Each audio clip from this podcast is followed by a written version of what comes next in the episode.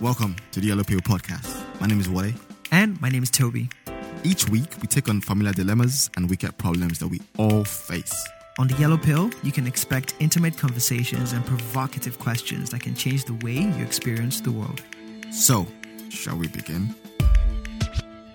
Hey there, everybody. Welcome back to Yellow Pill Podcast. This is Wale here as always. This episode was a good one. Uh, we caught up with a to one of Toby's friend, now my acquaintance, um, Olamide. Olamide is based in Canada, and we spoke about literally immigrating to Canada and her journey in that sense. Um, if you were Nigerian, you know that the word japa. Why, why, am I saying that with an accent? The word japa. Yeah, just as I say japa. Um, is a term, colloquial term we use to just refer to the idea of immigrating to a place with greener pastures. And a lot of Nigerians, particularly on Twitter, do understand the word japa as something we, many of us, do aspire to do. And one of the places we all aspire to go is often, well, us being Nigeria, one of our options, very, very um, common options for us is Canada. And I think it was good to talk about that with somebody who's already experienced that and look at immigration from the lens of somebody currently in Canada. And we have done this before in the podcast with um, Ayotunde, who's based in Germany. But today, Olamide spoke to us about her experience moving to Canada. We spoke a lot about her journey before migration and during migration and life settling in there now. It was a long episode, but very, very exciting and very, very funny. I mean, we got on very, very easily. Even though I just met her on the podcast today, was she was a very, very amazing guest, excellent woman, and of course, also beautiful talent as well. At the end of the podcast, you understand what I mean. But yeah, good episode, very, very fun recording it, and I hope you enjoy it too. See you at the end, as always. Peace. Anyways, anyways, well, Olamide, thanks for for coming on. Obviously, like, just backstory. I, I know what happened. I think you made you tweeted something. Uh, yeah, you tweeted something about something about going on a podcast and potentially talking about something. And I think Angela. Oh, really? Sort of like. Yeah, yeah. So she tweeted out, like this is exact exact conversation that we're about to talk about. I think she had something to say about it, and she was like, she mentioned she was looking for a podcast to come on. Then I think Angela tagged us on the and I then slid into her DMs. I'm like, hey, like, yeah, we do have a podcast. And then I asked her a bit more what you want to talk about. But I felt that, you know, because we already locked in most episodes for this season. So essentially, I was like, oh, yeah, maybe next season we'll have a conversation about it. And then obviously a, a slot opened up. And I was like, hey, you know what? I know I said, you know, we'll do it next season. But, you know, we're happy to do this now. And voila, here we are. Yep. I'm very pleased that happened. I'm also very pleased, like, that you, I think it's a good sign f- for us anyway that you s- you were keen on talking about about it. It's a good sign in the sense of conversations that happen when obviously the guest as well, the, the other person is keen on on talking about something as opposed to us drawing out. Kind of feels rich, richer in most mo- Mhm. most cases. Mm. Um, but Yeah. before we dive into everything, I, I think okay, let me do a read of introductions again. Um, I don't know if you listen Yeah. to the podcast normally. Um, yes, I have. Okay. Okay, cool, so that's good. I was So gonna, I was I gonna, think- dou- I was gonna double check as well, but yeah, because we always I think- do. We, we do we always assume. uh, To be fair, most of the folks you brought on, you know them. Like, um, I, you probably talked to them about po- about podcasts a lot as well. I don't think Olamide and I have ever spoken about the podcast. So, anyways, it's good you do. So, thank you. and I think I asked also like Yeah. because I think it's a good way to know what somebody expects, as in from all of us in the chat. Because obviously she knows you a bit. Um, wait, you guys met in Mhm. UI, I'm guessing, right? Yeah, yeah, yeah. Yeah, yeah, as you said, yeah. So, so obviously I'm the stranger here. Well, no more stranger now. Now, now acquaintance and hopefully friend. Yeah, after ten down the minutes, line. for sure. yeah. I qualify for. I qualify though. I mean, It's it's fair. It's fair. It's fair. I'm just judging. It's fair. Yeah. uh, but yeah, I think I asked that because like it's good to um, know that at least like she's heard us talk about things before, and then she can um get insight into kind of people we are. So I'm gonna ask you a bit of a question now. So knowing who Toby was in UI to whatever level you knew him at, and listening on the podcast, whether it's one episode now or two, what do you think he's changed in any form, or do you think he's the same person, or or your impressions? Mm, I don't really think it's changed because, like, I mean, like, from I feel like every time Toby talks about himself and some of his experiences, they don't, they never sound strange to me because I'm like, yeah, that was the vibe and the personality that I knew with him. So Hmm. I wouldn't say he has changed. Okay. No, I wouldn't say it's changed. Okay. All right. So Okay. I, I guess if people stand a consistent, a consistent man. But yeah, okay, cool, interesting, interesting. I can say consistent. I- Nice. Um, I mean, I just asked that. I didn't have a, a preferred answer in mind. Anyway, I was just curious. Um, I have my own from some- question. So, but okay, so based on I guess one or two episodes that you listened to, what's your like? What do you think the biggest difference is from your perspective between like Wale and I in terms of h- the conversations Ah. that we have and everything else? That's a spotlight question. Um, Please I feel free yeah. to say. Okay. To call a friend or To pass. pass.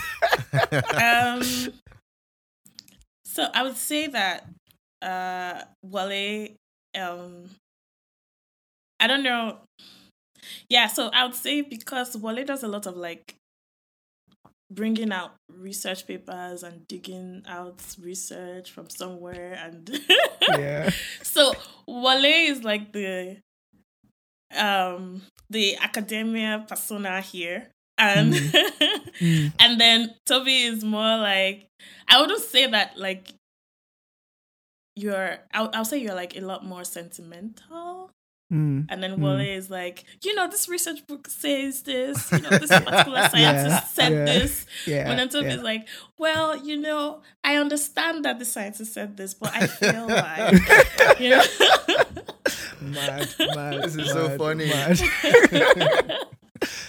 um, you're you're not you're not far off. You're not far off. You're not far off. You're not far off. and, and and I think it's a good balance to be honest. Like, cause Mm, you know mm. sometimes yeah, we're it's it's a lot. Because I also did I did like a research masters, so mm, sometimes reading papers and feeding yourself with so many ideas. Sometimes you need a bit of like someone that has not been you know drenched Yeah. in all of those to like talk Mm. to and be like, what do you think about this, and get like some maybe basic mm, um, understanding and reasoning, sort Mm. of. But then Mm. I'm not saying that like research papers are not great. They're great because you know they've done the work and everything. But yeah, I'm sure. So it's a balance. just- no, I think that's I, I- I- I think. I think that's interesting to hear. To be honest, because I think also like the the comment on my research stuff. I think that's also I think I've also involved into that a bit into the podcast because I don't think I Mm. began like that in the podcast. To be honest, I think True, I think true. I think at the pod, at the start of the podcast, which is an interesting thought. At the start of the podcast, it was just more of um giving my own raw opinions on things. But I don't know. I think there's a point where we got to where I just began to dive more into what the world has said about things before I give my opinion on things. And maybe Yeah. I, I maybe, maybe maybe sometimes I clock into that too much. I'm like, Yeah. "Ah." I but also like I- I think for me as well, it's also fun. Like people don't get it, but Mm, I find it fun. Like reading, I cannot be in my office right now.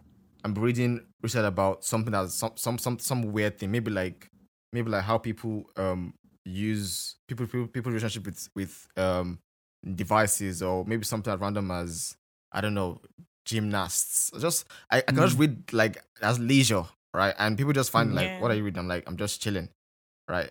And that's just so. I, so I think Yeah. that also like feeds into um easily the, in, in, into this. No, to be fair, I think I look forward to it, and other people do because even on our last episode, you know, one of the questions that pop up, popped up in the middle of our conversation was one of our guests asking, "Oh, but Wale, what does the research say about it?" And in Yeah. my you see, you and in my and in my head, I'm like, people they know this guy, so that's and uh, to be fair, it's good because a lot of times, like you said, Olamide, when we're having conversations, uh, well, you said it in, in regards to research, but I think sometimes when we're having like social commentary conversations, we get so stuck up in the oh, this is how I feel about it, this is my opinion, and but we don't necessarily know that we're now like ranking our opinions as sort of like the law or the letter that everybody has that opinion or this is the right Yeah. thing. But then, you know, someone like Wale coming in and saying, okay, but this is what the research says. Like nobody's saying the research is true. The research only just shows you what's, you know, what's actually occurring. And then you can then make more informed decisions or opinions about From it. So. About Yeah. definitely, definitely appreciate that. Yeah. All right. Cool, Wale. Let's, let's get started. Um, so going Yeah. back to obviously you've been in UI. Um, what state are you now in Canada or province? Um, Ontario. Ontario. So where did you grow up? You grew up in Ibadan then.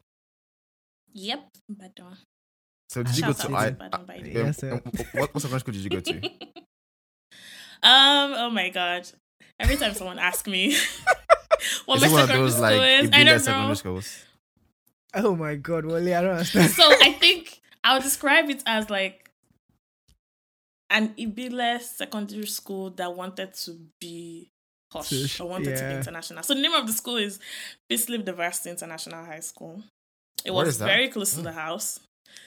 I I that's the thing. Nobody ever knows the place. Yeah, I've ne- every I've time never I say the heard of name it and someone before. knows. I'm usually shocked that they know you know Bislip. So yeah, it's Bislip. Um, and the the only reason my parents sent me there was because it was close to the house. And sometimes Ah, fair I'm enough. usually mad because when I got to A level and I realized how much learning people that went to like OBMS, ISI had and the knowledge and you know I was angry. Um no.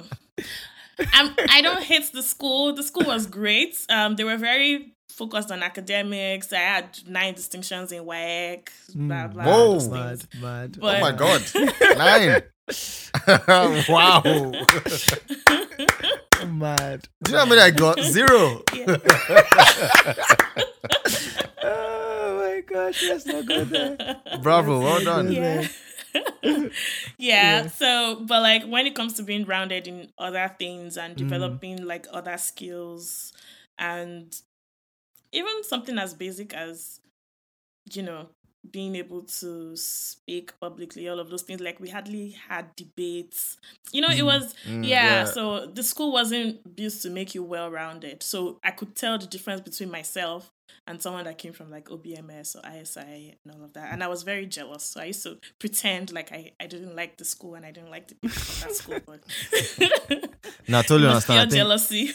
I think I, Yeah. I think ISI gave you this um social Yeah. ability, like you know, gave you this ability to just interact with people because ISI had people from all kinds of places, like all sorts. Mm. You see, you see, like ISI was like, like like how life is divided divided into like different people of different classes, different backgrounds, different types. Even the all Nigerian were still different kinds, like Yeah. so I think yeah. it, it, make, it makes a lot of sense. So from ISI, you went to UI, and just can you just tell us about like what's the journey from university to like thinking about then leaving Nige? Oh, okay. Um, so I would say that like a lot of it, there were different factors, yeah, pretty much that determined the final decision. Um, first thing is um while we were in school, so I used to move with um or currently she's like my closest friend, my best friend. So um she was the smartest girl in in the entire set, basically engineering. And I think yeah, Did she, she get- actually graduated as Did she get nine in- nine nine. A's too? I cannot remember what she Because got if she, in the if she way. didn't get nine A's in about the like school, uni. then then maybe she was not okay. Uni, okay, okay.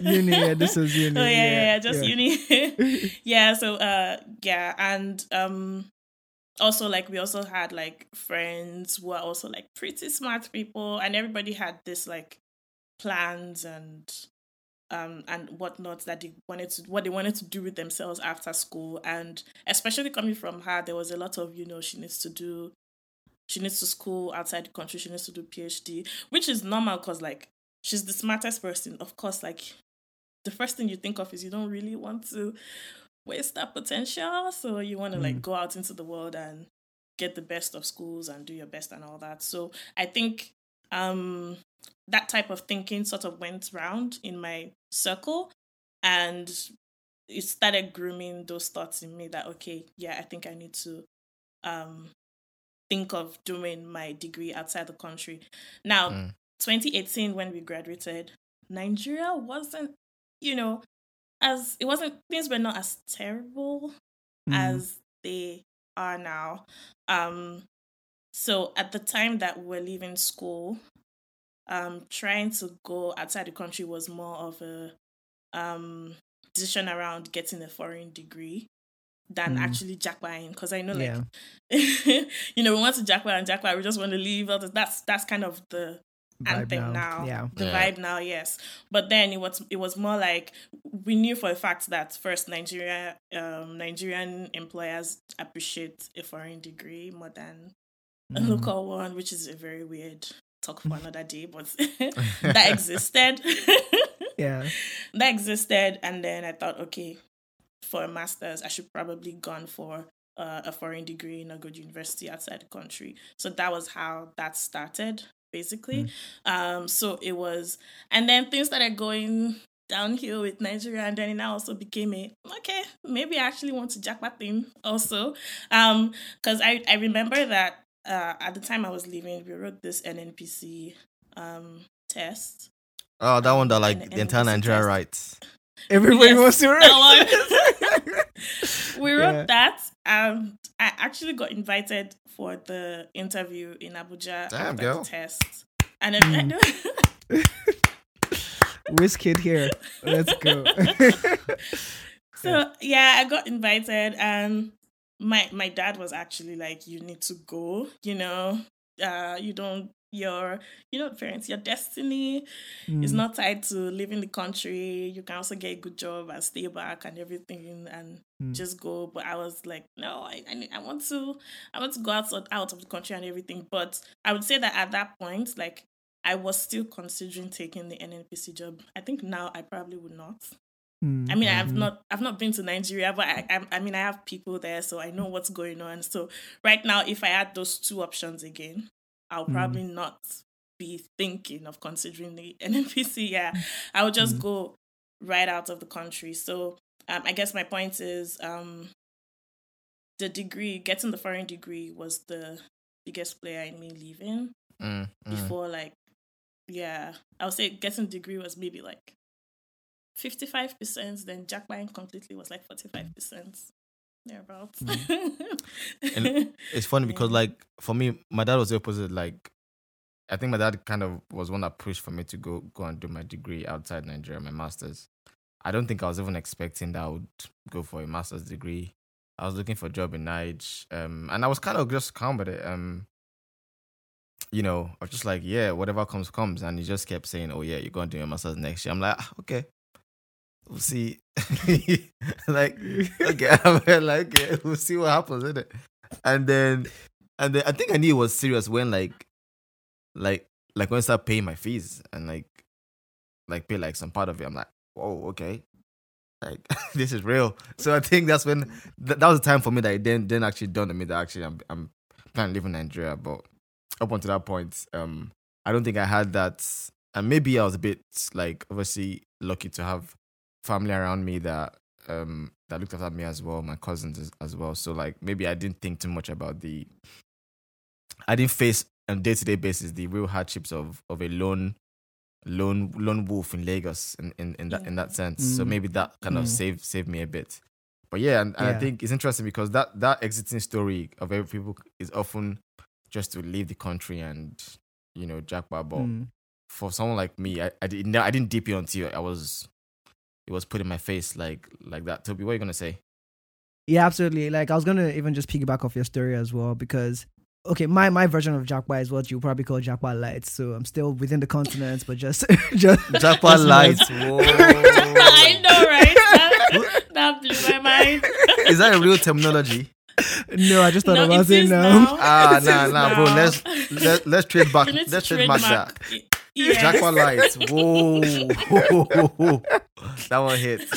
yeah, yeah, but but so I- and for me it was kind of like the same situation because um although yeah I thought about it uh, at some point of oh yeah if you okay the thing about education for me was that I knew if I was going to get a second degree it would definitely not be in Nigerian university so I had the experience of going to a really good like primary school Lifeforte and ISI wasn't bad um but it could have been better because I was comparing it to my primary school education and then Mm. UI was just way off it. So for me, I was like, okay, if I and I'd been interacting with a lot of like international uh, people that had gone through international curriculums and things like that. So for me, I'm like, education done properly. Like if I was going to really want to do that, it can't be in the country. Uh, but I wasn't really keen on going back to school. So the only reason why I was considering applying was just the potential of experiencing life outside of the country. But it wasn't like a main thing for me. It was just by the side because I was still applying for jobs on con- um, in the country and doing all of that. Um, and then I got a job with um, an organization, and it was it was an international organization. I was getting paid in dollars in Nigeria. So for me, it was yeah, it was a it was a very interesting like mix and balance. And so I wasn't really actively thinking of moving because obviously that was there. And And then the company decides to move me to Ghana. And that was the first time I really thought about, oh, okay, there's an opportunity to leave Nigeria. But I never really considered Ghana at all, even though I was working for a company that was based here. Um, and I just thought about it a bit. And this was around 2016. So a lot of conversations around Canada were happening in my circles as well. But these were more like guys that you call quote unquote hustlers trying to just really get into a new space and you know they were a lot older than i was so i could understand the pressure but i wasn't i wasn't keen on you know they listening to all the process of well you have to do this you apply build point system. And i'm just like bruh like it's not again you know i was guess i was earning in dollars in nigeria so i'm like you know what? All of this let's just you know put that on pause for now. Um but then the ghana by the time the ghana opportunity came I think I, I did it thinking even if it doesn't work out, it's just next door. So I'm just going to come back, right? So it's not that big a deal. And I'm not investing that much in the process. Like my company is literally doing everything for me. So it was Yeah. almost like, what's the worst that could happen?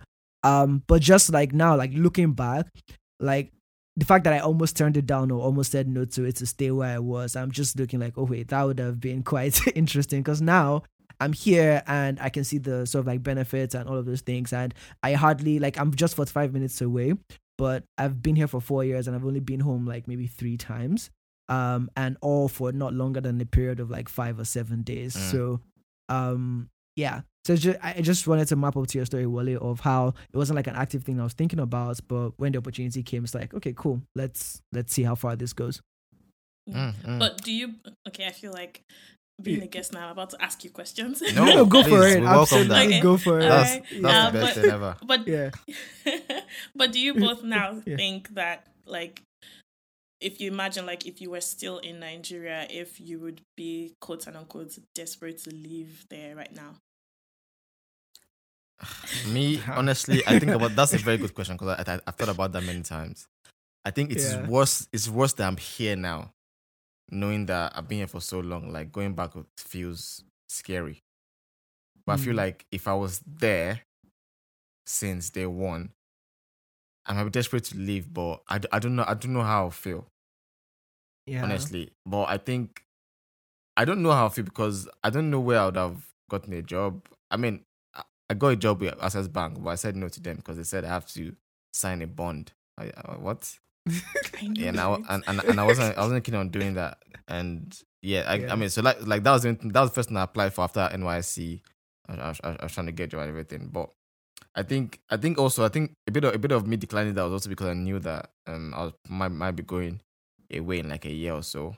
But my family was not Mm. one that I have connections. I can put, put me in a role somewhere. If I, was- if I was going to stay in Nigeria, I was definitely going to have to find my way by myself. That was that was always going to be Mm. the case. So I might have gotten I might have gotten frustrated. Oh, oh, definitely, I think I would have because I mean I have family there and they talk about things that are going on and they are not happy about things going on. So I I, I don't think I'll be any different. But I, I Mm. feel like the the the thought of going back after so many years here, it feels even heavier than whatever than whatever fear or, or frustration I would face or have had if I stayed back. If that makes sense. Yeah. Yeah. so for me, it's, it's by default. I want to say, oh yes, I'd have want, uh, definitely wanted to leave, but I'm trying to think of the pers- kind of person that I am, and even at the time, like I said, conversations were already happening and things weren't exactly ideal. Um, and I was still sort of like weighing the options, and I think it would have depended on how hard I had to fight to try to leave. Right, I wouldn't completely ignore the option, but I think I'm kind of person that um there just there's there's some things that if I don't want it that bad, I'm only going to put like just enough efforts to know that I've sown a seed there, as opposed to Mm. make it like my one number one goal to go. Right. So for example, like even when I was applying to the UK um to try and do, study, like I was very my process was very interesting. Number one, I was looking for schools that didn't have application fees, that didn't require me to um write like TOEFL or anything. So I was looking for the path of like minimum resistance as as opposed to looking for oh I need to get out of here. So any which way that really opens up is what I would go for. So I want to believe that I would have maintained some of that, but I think I'll definitely be leaning towards you know trying to you know get out because I do have family that is outside of Nigeria already, like a large percentage as well. So I think that would have also factored in the fact that okay, look, a lot of us are not even here as well. So maybe just find a way to to go. But I've never wanted to chase anything so desperately. So I don't know if I don't. Again, it will depend on the Mm. situation on the ground. If I didn't have the job that I had at the time, if you know things were really really tough and really really bad, I think those variables might change, like my reaction to it and everything. Um, is is how I'd answer your question, Olamide. Mm, Okay. So when you Yeah. got to, I mean, sorry, go on, go on, go on, go on. Oh yeah, yeah. I just wanted to say because like I feel like I left out a part of the story. Um, I would say that Mm. one thing that also sort of like increased the Japa mentality in me when I was leaving was I did my NYSC in Nestle. Um, I should also say that Mm. I actually almost got a Mm. job in Nestle too. These claps are increasing, but I man. didn't take it. No, no. wait. so um, I I was on the plant, and then like there were these um um older people say like maybe like four years older, five years older, thereabouts, that kind of age group that I was always hanging out with. And seeing them there, knowing that, you know, they're actually earning pretty decently, but they're also keen on leaving. It's like, and then they're always Ah. talking to me because I'm like, oh, I have plans. I'm trying. I'm also trying. And they're just like pushing me, like, you need to do it, be serious about it, you know?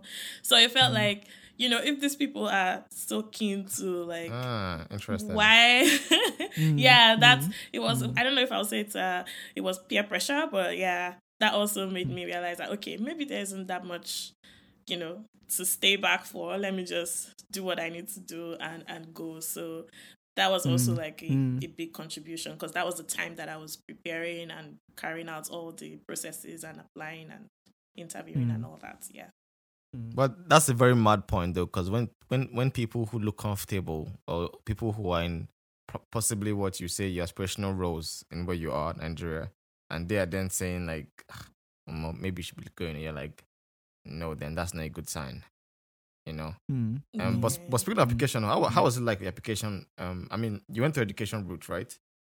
So Yeah. so h- Yeah. how was that like? Was that like uh very very straightforward? Oh no, there is not. Okay. I don't want to be quoted by Canada because I'm still trying to get their citizenship. There is nothing. Uh, my god. there is Man. nothing easy about their process at all. It's it's Hmm. just it's a it's a whole lot because I, I recently also traveled to the UK. I guess it was just a visiting visa. Oh, all that, nice. but When? it felt so simple. I went um July. oh, okay. Cool. Mm. and Mm. yeah Mm. how simple and straightforward it Yeah. was was a shock to me Yeah, that's one thing about the UK that I realized. the UK visa system, like even the even the it's- interface, is the most user friendly thing I've, I've ever experienced in my life. Like when I did right when I did America, I'm like, this guy, this guy designed this thing, they designed this thing clearly to confuse my head. And bro, make me the make a. American Do one. Because I don't know why this sentence- Right. This sentence is like this one; it can be easily put. yeah, no, that American one is tragic. oh It's my tragic, god bro. canada will ask you for I'm like, what is alien? ancestry You know, line. you know, America has this alien thing. I'm like, what? yeah Just say foreigner. What? What? What is this? yeah. Sorry, Lamle, go on. yeah oh no worries um so it wasn't it wasn't the, the simplest process because um so what i did was um i needed like my parents were not the richest people i don't know are not the richest people so um i needed to get some sort of funding um Mm. or scholarship and i think at the time i couldn't really say that canada had scholarships Mm. the way US would say they have scholarships or the way UK would say they have scholarships. It's usually funding, and the way it works is you come as a research student um, into someone's um, into a professor's research lab, and then while you're a student, you're also carrying out research for them, and they're For sort them. of paying you um, Mm. in form of funding that then goes into your fees. So that was the arrangement that I was looking for. So the first thing I did was I tried to uh, mail a lot of professors. Um, so I did like research of like going through the schools um, that I'm interested in that are Mm. doing um, research in something close to what I did in uni or research in something that I am interested in. So I sent out a lot of emails. I blasted out, oh my God. I think I hmm. sent out way more than hundred emails multiple Wow. times because you have to keep Wow. sending it to them because they are professors. They are busy. They are always receiving emails. So if they don't open it today, maybe they'll open it tomorrow. So you have to keep sending. So those are the things that I did until I got I got a few professors who answered me and told me my results weren't great. Oh yeah, and that's one thing that UI did to me. Um, Toby, you know how seventy is our A, right? Yeah, yeah. Because they don't know that, so you present like seventy or eighty. Seventy or eighty here is I can't remember the grade number right now, but actually, if you score less than seventy in grad school, it's like a fail. You get some sort of warning or Mm. something. Mm. yeah. Yeah. So imagine sending that 70 to a professor like, oh, I got Thinking, 70, I got 6 and it's not 70 was like a pass mark. So it's not like I had 70 70 in everything. I had scores that Mm. were like 58, 60 something. Mm. Yeah, so it wasn't impressive. But I think this particular professor was very patient with me. She told me to explain the grades. I did all the explanation and all that. And then I did the interview with her. And then Mm. she said, okay, um, she'll be happy to have me in her lab. So when I'm applying to the school, I should state that, you know, she has sort of approved me to be her Mm. student. Mm. So that was the route. So at the end of the day, I didn't end up applying to too many schools. I was just sending out emails until the one professor that, well, I won't say she's the, well, she was the one professor that was pretty positive. I'm not even gonna lie. So the one, Mhm. I just needed one anyways until Mhm. she she responded, and then I applied to that school, and that was University of Waterloo. And Oh, okay. first off, like, yeah, University of Waterloo was not even on my radar at all because that school is really Mm. good. They have like one of the best engineering schools in the world, I would say. Well, I, don't- I don't know. Yeah, in the world because um the school is actually um top on the list of like Silicon Valley um employment. Basically, Mm. like Oh, okay. people from Silicon Valley actually employ from University of Waterloo a lot. So, and these were things I learned after I got invited by her. So it wasn't like I was feasting on the school. I just thought the school was too big for me, but you know, it happened. Mm. So that's how I got into University of Waterloo. Um, then I did the application. I got the application. Then I needed to apply for visa. it was Mm. funny. I needed to be in school in August. I checked the uh the the the IRCC platform and I saw that processing my visa would take like was it like six months or or something. Uh-uh. So I Hmm. needed to apply like February when it was actually February that I got the the inv- the application offer. yeah Yeah. the offer letter sorry in the first place and it was also funny and then when you start to fill the page it's a lot of information they're asking you asking you for your entire family's information um showing like proof of funds all of this it's it's it wasn't straightforward at all. It was a lot of back and forth. And i think also some of the things that added to the back and forth for me was um the the funding that i was given on paper on the application um was way less than the fees. Although she Ah. promised me that's my supervisor promised me that i would get more funding when i get in but she Mm. couldn't provide me the paper proof Evidence. yet Yeah. Yeah. Yeah. so I had to now look for a lot of money to put in my account and show the Sure, embassy that you yeah, know I have this much money. It was yeah, a lot of all those like back and forth. And for Canada, I don't think like me asking her to write me a letter saying that might work. I don't know, but I, I doubt that it works because they really just want to see that you have the money. So yeah, it was it wasn't um the easiest process. And then yes, another thing that doesn't make it easy is when you submit all of this information to the portal, you just have that time that says, "Oh, you have 6 months," but it's not like they're telling you that, "Oh, in What's 6 months on? your visa will be ready." Mm. or something. Yeah, Mm. it's like within the six months you're getting it. So you don't have a particular time frame. Time, You're just going to sit and wait. The Mm. wait kills. Oh my god! Like, cause I've had, I've, I've like Yeah. spoken to so many people that you know we've tried. They, they've tried to apply also after me while I was applying. Everybody just sitting down and waiting for that approval waiting for the visa to come can be so stressful. It's like you're checking Mm. every time, every time. Why haven't these people? Did I? Then you are thinking back. Did I feel something wrongly? Maybe there's Yeah, something yeah, yeah, yeah. Been there. Yeah, was- yeah. Because that's why I prefer like UK especially US, because US, you're just going for the interview and you know right there and then whether you've been accepted or not. Right there, telling Canada, yeah, you're just yeah. waiting, Okay. and then sometimes after all the waits, then they tell you that no. It's like you could have just told me no, you know, to be like Make to I they to go, this, make if I you they go that my own way. But don't tell me no, Mm, sir. mm, Yeah. mm, Ah, mm. so they leave they Mm. leave you hanging. Yeah, it Mm. wasn't it wasn't seamless, and I I do hope that they improve on that. But yeah, And um, I- Yeah. I wonder what these um these applications contribute. The like the lengthy applications that we go through, the very sh- uh, um strenuous applications that they that they exist. I wonder how, how they contribute to you know one's experience when when you eventually get there because you've thought about in like you think about how long how long and how much it costs to go through that Yeah. the waiting mental game the things you have to do into your account the people you have to document you have to go and bring everybody helping bringing their own part it's like there's this whole um ceremony that everyone contributes to with your sister your parent blah blah blah blah photos Mm. evidence form even even even the education consultants are there as well bringing them in just just before you go through. And it's like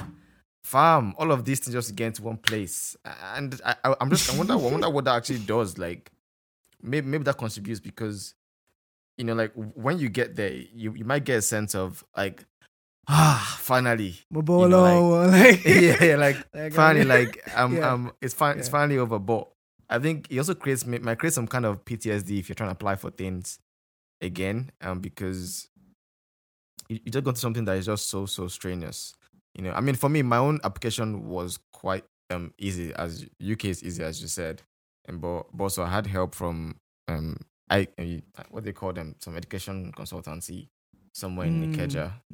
um yeah, those guys. those guys UK, yeah and- Yeah, yeah, yeah, Those yeah, yeah. yeah, yeah. Yeah, and they're actually they're actually quite. I mean, they didn't sponsor this episode, so I'm just I'm just giving them fully advice. But, but they're, they're actually quite they were actually quite helpful to be honest, like very helpful, Oh my and god.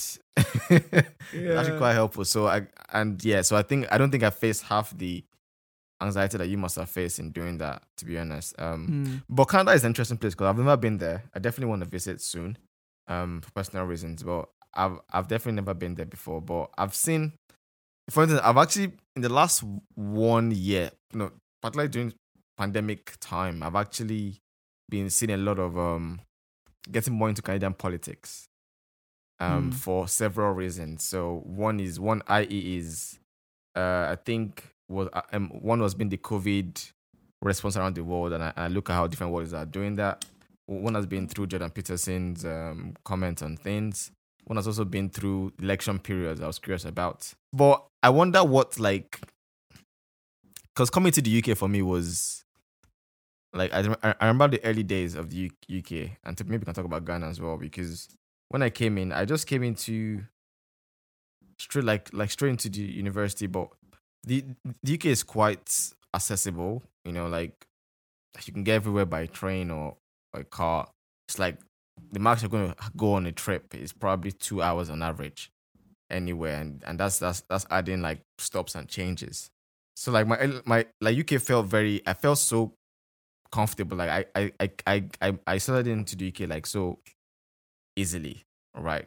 But I, I Mm. wonder what life that was like for you those early days. Um, even if, even there was school, like, but beyond the beyond the education, how was like the early life in Canada? Like, what were your first impressions of the place? You you're like, oh wow, look at that road, like that road straight gone. He said road. Oh my god. Do you know, like the funny thing is, even till now, roads impress me because um Mm. when we um for this the, um, the vacation I just went on, we went to Portugal too, and I don't know why. For some reason, I thought that I don't know Portugal would not be as advanced as it looked, that it, it- as advanced as it is, basically. So when we got there, and you know the roads were all smooth, no potholes, all those things, I was like, wow. This country is really good. I am so impressed. And then one of my friends was like, why do I feel like it's just because we haven't seen any bad roads that you're saying this? I'm like, well, fair, but that's something. yeah. I'd not experienced anything. We're just driving uh, from the airport, and I was already to- forming my opinion that yes, this is a very good country. It's a very Mm. good place.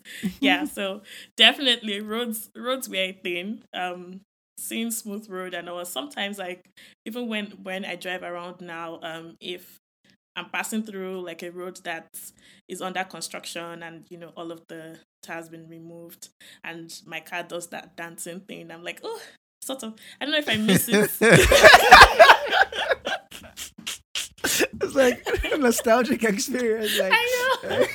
It's like Uh, all those dancing that we do, moving from one pothole to the other and all that. It just felt like, oh yeah, yeah. I, I don't know if I missed this, but yeah, the roads are the roads were like a, a yeah. It was the I don't know if I don't know if I should call it a shock because that's just terrible, but it's Yeah. it's a thing that you know was really good about it. Um, when it comes to like moving around, like you said, I think um Canada does have a good system.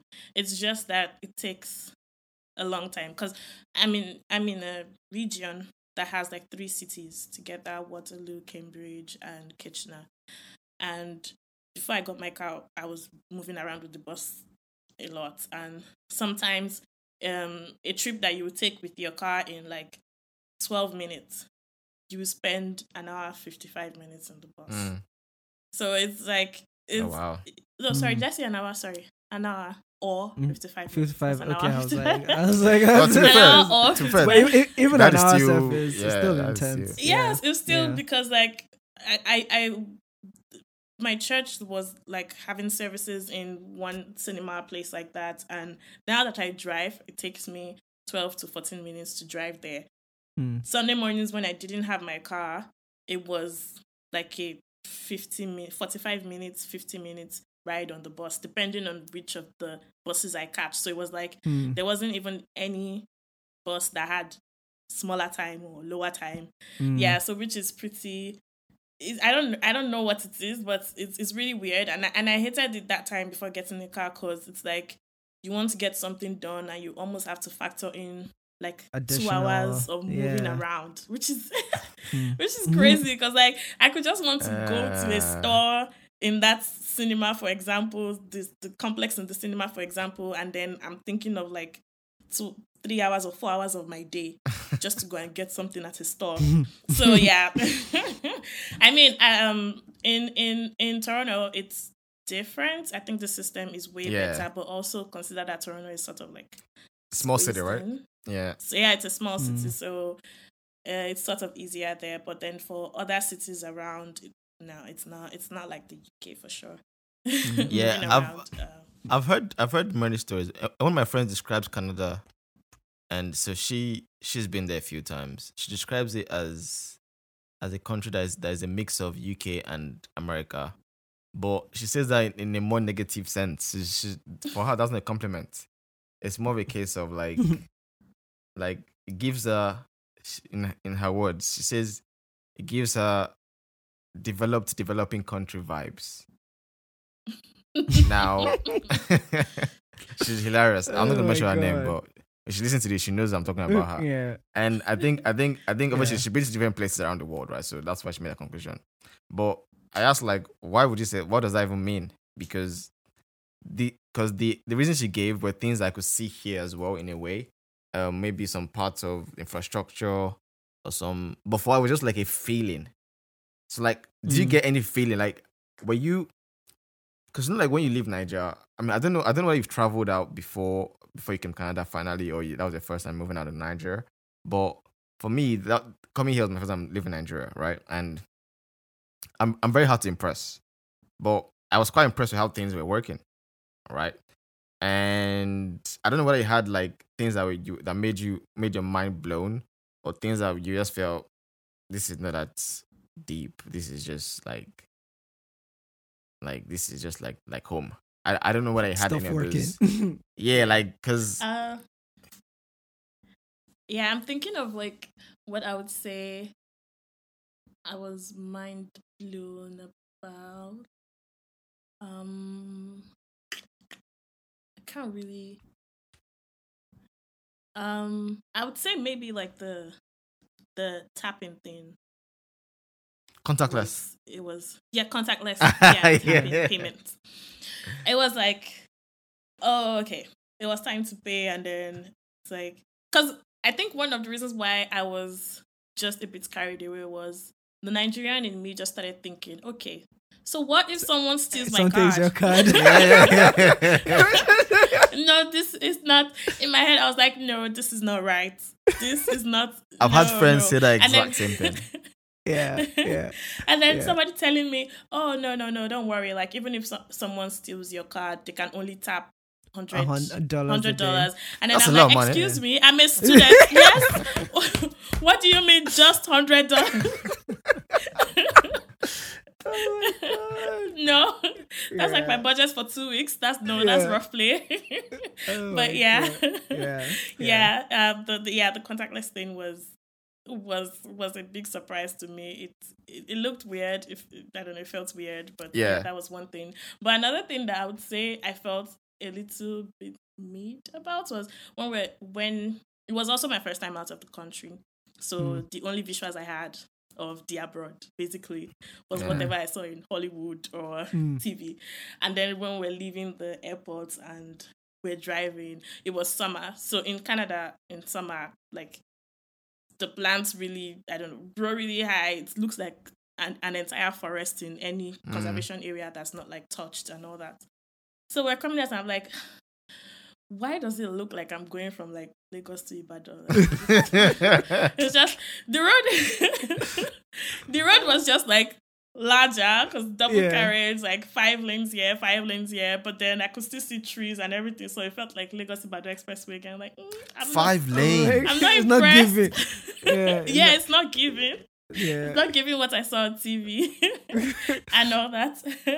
and then I think another thing that was not um given for me was like coming here and realizing that houses are a bit smaller Mm, than what we're used to. Cause it's like yeah, that, that's 'Cause, an interesting um, word. Yeah. yes, because yeah, because I got to um, so somebody um that I didn't really know too well in Nigeria, but like I called out like I'm coming and I think I'm to your city, and she was like yeah sure, you know she was really nice. She even picked me up and everything. Um, she was staying in a two bedroom at the time. Uh, she was just about to get married, but she was staying in a two bedroom with a roommate and like um I don't think I have a good like metric size in my head, but Mm. the entire apartment is literally someone's living room in Nigeria. Mm. well, well, well, well, it depends on the who, Sha. To be fair.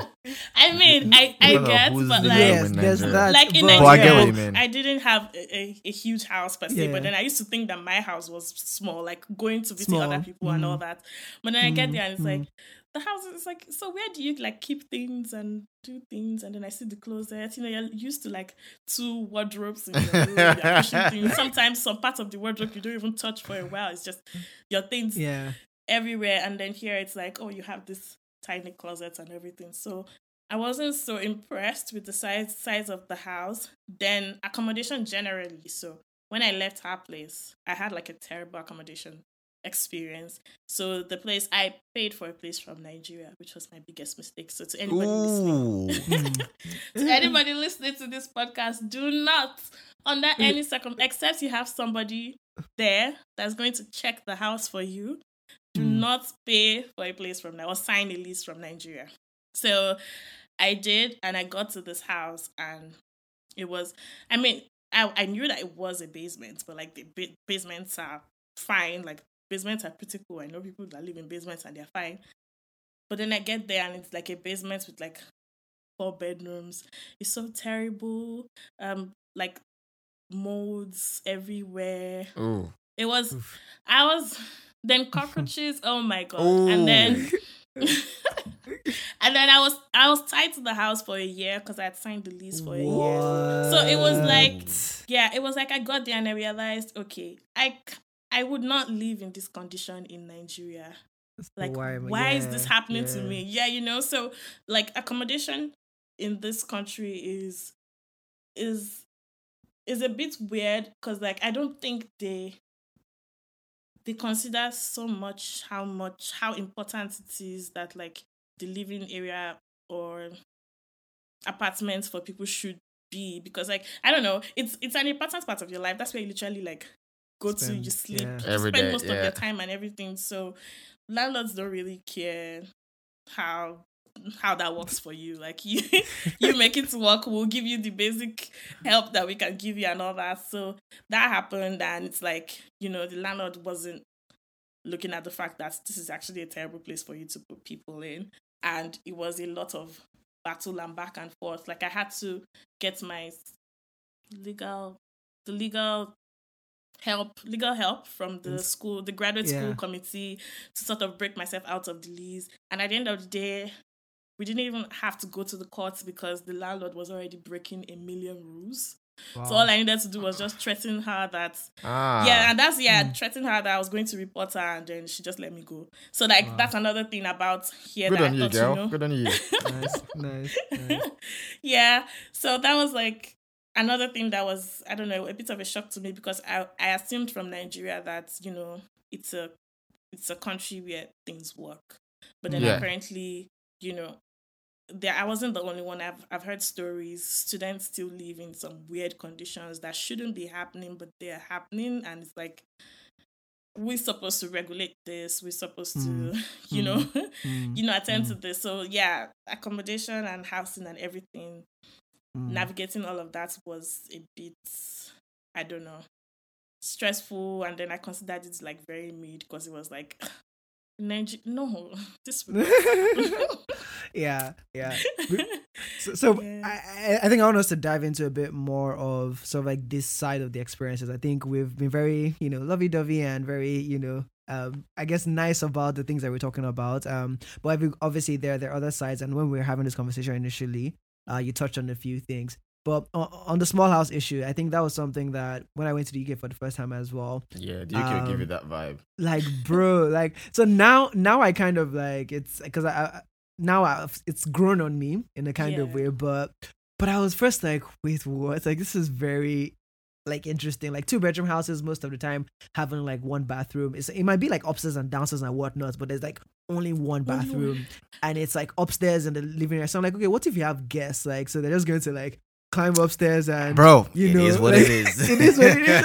i know and i'm Like- like no, but no, but the thing about that is it's not everywhere. It's weird. Like it's not everywhere. So there's some Sure. there's some there's some I, I think that's also a city by city basis, more emphasis on that. hmm. The places you go to where the default you find is like a two two bathroom kind of situation.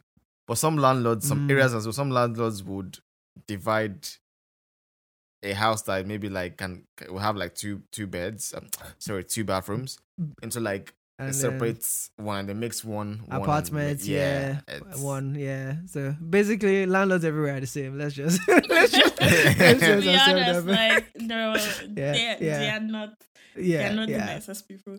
I mean, Yeah. like where I currently stay, I think we were lucky to get like pretty nice landlords and everything. Plus, it was, it Mm. was like a new development, the mobile Yeah. house thing and all that. Yeah. So, but like before here, I actually ended up oh accommodation. I ended up up in houses like wow five, six times. yes, Wow. Over, Wow. over what period of time? Like two years. Oh wow, that's a This lot. is the yeah Is it that this is the sixth house or the seventh house that I've lived in? wow that's intense So, like, Um, Yeah. so, like, What else have you like struggled with since you arrived there? exactly yeah um, I don't know if I want to go into the finance part yet, but yeah, money basically. Trying to. trying Money is to- a big one. It- I, I think I, I think it's a good place to start, to be honest, because my own experience of coming to UK, the money the money thing was huge for me. Never gonna lie about that one because like Yeah. ah bro, like bro like I remember like when I came here as well, it coincided with the um Nigeria's the the Oh, not okay. not not No, only no, Brexit, okay. but also like when when pounds began to enter six hundred, Hmm. and and then that's when banks began to do that craziness of you can't use ATM, to out- out of the country. yeah yeah bruv. Like the stress it was just me getting money for my folks, and like they had to DHL me a card, you know, a, a dollar card from Nige so that I could withdraw money from the card, and I couldn't use the card like maybe like once, once a day. It, there just this close to it as well, and I mean, it was we shot hustled. I mean, standard, but Hmm. I think the the adulthood that was forced immediately was was Yeah. mad. You know, Mm, it was mm, mad. So mm. yeah, so I think the money one is ah, even even after master as well. Got to wo- work in a factory for like three months, like trying to balance up fees, etc. Bro, the good thing is like it made me, it made me realize like it made me realize that okay, you know what, bro, like in the end you're actually quite hardworking if push comes to shove. because because sometimes Yeah. I thought you just you just be like, "Ah, can I can I am I hustling enough? Am I hustling enough? But more that day I realized that guy they hustle. oh, I wake up like I wake up like six. No, I, I wake up five a.m. five thirty. Have to leave the house by six thirty. Get to the get to work by seven. Cycle. I, I, I remember time that I'll cycle the snow and my bike my, my brake froze. And I had to. oh, guy. It was mad. And then like and like the factory, obviously like in the factory, you're like just like a robot. Literally like assembly line, right? yeah. So another Mm. thing, another thing you see on on those, on, on, those, on those action movies. Yeah, I was doing that. I was doing that, man. But the good side is, I worked I, and I worked so hard and so long there that I got a promotion. So I promoted from person that was that was on the so like On on the the, assembly line, right? We're, assembly we're- line. we're assembling Yeah. like like products for like all these um fashion, not fashion, perfume, beauty, toiletry products, Yeah. right? So maybe somebody will Mm. put so, someone make the cardboard, somebody will put the first thing, someone put second thing, someone add the the thing at the end, whatever. So you're, so you're just passing, passing, passing, and then like every table is like trying to comp- not compete, but if your table is slow, you can get fired that that day, that afternoon. Like somebody can come in on nine a.m. and they just and ten, they're like, go home, you're slow today, and don't come back. That's the Ah. end. So so like so like every day was like the last like a last chance. And me, like, I didn't budget like, like I got to be here for like two months because again, they're the only guys that will give you the hours you want, you need to Mm. make the money that you want wanted, to yeah. make, right? Because you can, you can, you can work in a market or a, a posh place, but they, you get work like part time, like six hours a week. And I don't want that kind of six hours Mm. money. I want like forty hours money, you know. so, so that so that kind of also was there every day. And at the end, you just realize that, you know, oh, promotion, yeah. So I so I went from that person to somebody who's just like, um, I began to push those pallets around the warehouse to like to like carry the Mhm. big stuff from there. So yeah, it was it was good. So money is a big thing abroad, I think, particularly if you're coming from a comfortable to middle class family and trying to make ends meet by yourself, and you know that you can't just be learning parents to dish out everything they're earning to you as well. So yeah, I think I think that's a good Mm, place to start for you. mm.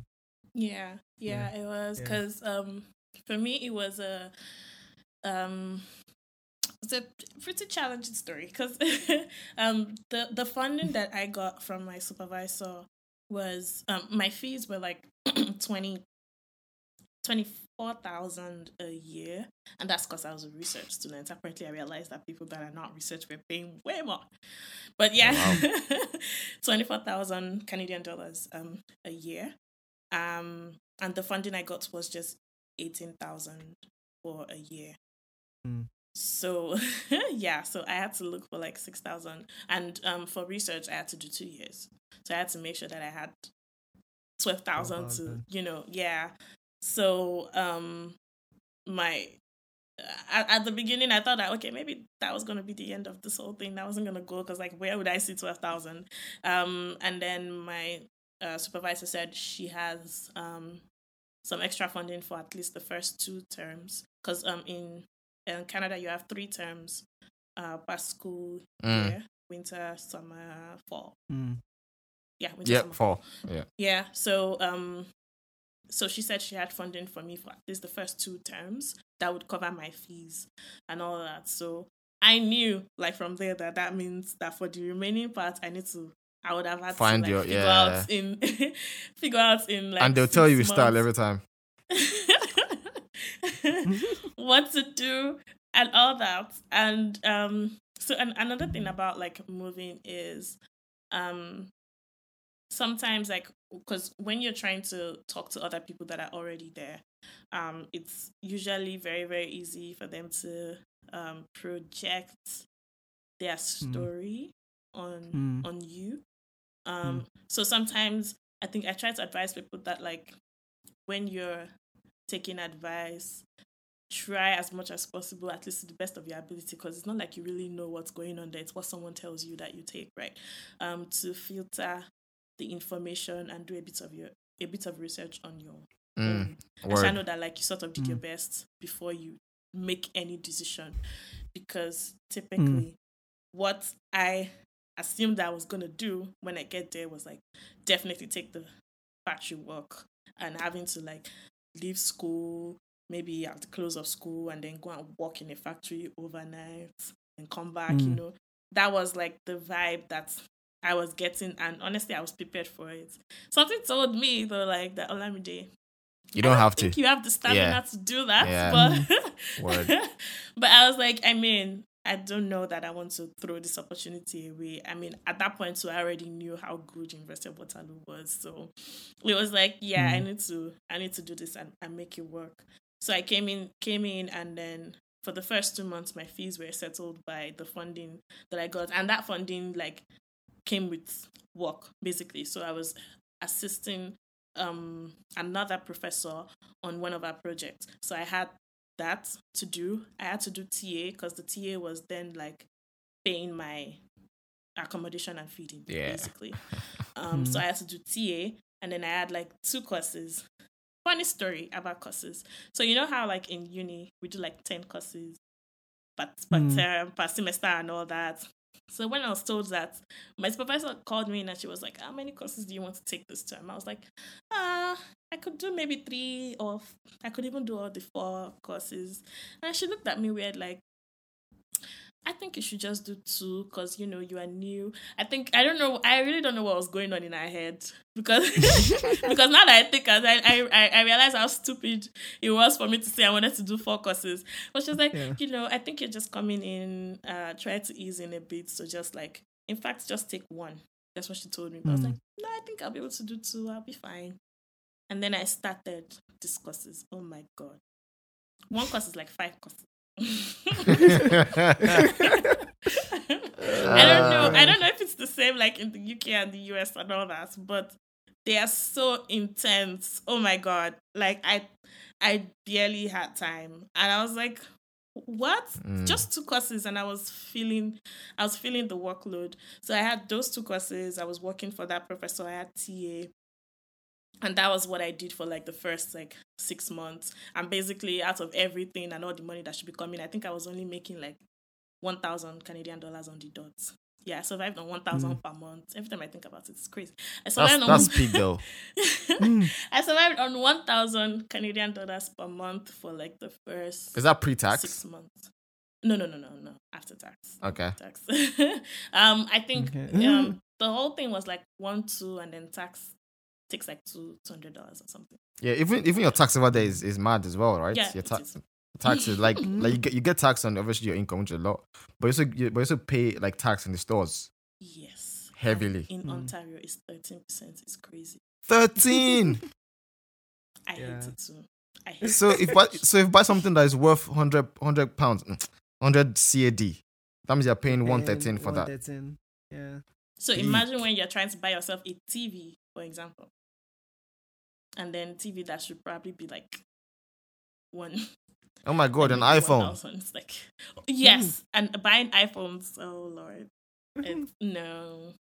I hmm. I hate it when I have to buy any gadgets in this country. It's like you're Mm. budgeting and then you have to budget the tax. It's so Tax, annoying. yeah, yeah, yeah, This yeah, annoying. yeah. That's a bit hmm. that's a bit off to be honest. Because for us, right, tax is heavy as well on the income side, but you we don't think about tax like in the stores. It's done.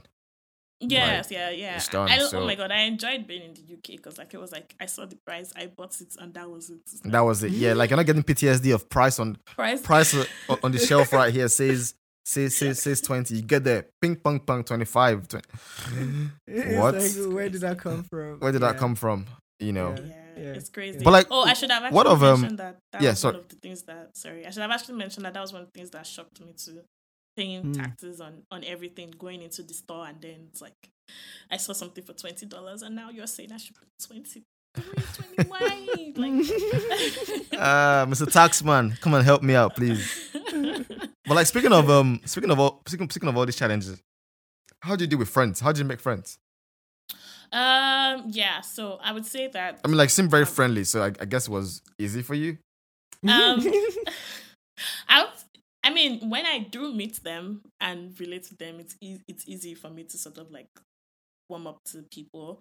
Um, but Mm. then as a student and considering like all the things I had to do, having that job, doing TA, doing two courses, I actually had had time.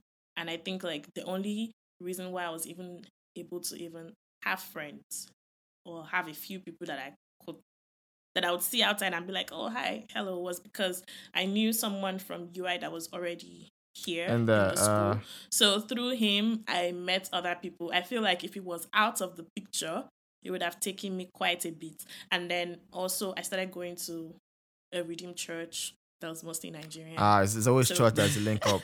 Church yeah. was the first place So- you have to. so that was where, yeah, that was where I did meet like a lot of people and sort of formed a community um, Mm. from there that I think I still have, even though I've left the church, but I still have Mm. that community, like those people, um, as friends, and also some like a lot of the Nigerians that also came through University of Waterloo that I meet like every year as they Mm. come, basically, and all. But um, at that point, like especially the first year of school, it was just church and anybody that I met through that that that that my friend, the boy. yeah, that guy. Yeah. And then it wasn't even every time that I had time. Like, if, if I'm sure if I ask him now, like, in if you want to count the number of times you've invited me out and I actually made it out, it's probably Oh, you're, you're one of those. like That's like Toby oh. 2.0. I don't understand. What does that even mean? Like, No, you- excuse me. You told you told me yourself that that, that you get more invites than and than Yeah, get more invites fair, than things that you answer. Fair, fair, fair, fair, fair, that's fair, what you fair, told me now. and, but I mean, so that one wasn't like a thing of my because now I probably go to literally anything I'm invited to at this point. but but then it was it was the condition because also I had to think about how much am I going to spend on in this yeah, but- outing. Yeah, Mm. so that also definitely affects the uh your opportunity to meet people and all that because you're thinking, oh, we're going budget. out like yeah. Oh, and the first time that I went out to dinner with people, oh my god. If if she if she listens to this podcast, she will probably laugh at me because I have never told her. So this is the um the lady that I said picked me up from Yeah. um the uh, airport. from the airport and all that I stayed with. So then she had this birthday and she invited everybody to a restaurant and everything. Mm. And me, Momo, I assumed that so you know how in Nigeria, like when someone is doing birthday and they invite you out, they are basically providing the food. Yeah. Right? Yeah. I mean, yeah. I think maybe I don't Mm. know if now that you know my age group are now working, maybe now everybody. Con- I don't Mm. know how it happens now, But back I then, know that yeah, we know. yeah, Yeah, yeah, yeah. Um, if you're going, they're providing the food. So I went there and I thought, like, you know, um, I was I think she, I don't know if she was married at the time, but both of them, I thought both of them were covering the stuff. So I just started to order and order, you know. Ah. I think what at one point she asked me a question about like the drink that I was ordering, if I really needed to order it or something, because I feel like maybe she was pitying me, knowing that I'm a student and every, and I was just you like, didn't, you, you know, didn't clock. didn't clock, You oh. didn't clock Didn't ah. clock. I think the only thing that I felt was a bit of guilt because I felt like maybe I'm doing too much, Too much, that yeah, she's the one yeah, that will pay for it. Yeah, yeah. And then I was about to go, and then they brought bill to me. It was like sixty something. I think I I spent the most at that. It wasn't an expensive restaurant, thankfully, yeah. because it was it's in Waterloo, and Waterloo is not such a so it wasn't an expensive restaurant, thankfully. Mm. Um, so it's not like all those restaurants where they bill you like three hundred dollars and all those things. Um, Yeah. it was yeah. So the bill came and it was like sixty something dollars. And don't forget, I'm surviving on one thousand a month. A month, Yeah, yeah. I paid it with tears in my eyes. Yeah. I was like, no, I'm never doing this again. It Ah. was a shock. PTSD whenever you're going out. It's like any anytime you're So going when, out. yeah, so when yeah. people invite me out, I ask questions, you know. Oh, somebody's doing birthday. Okay. You check the menu before you go, innit? Bruh, bruh.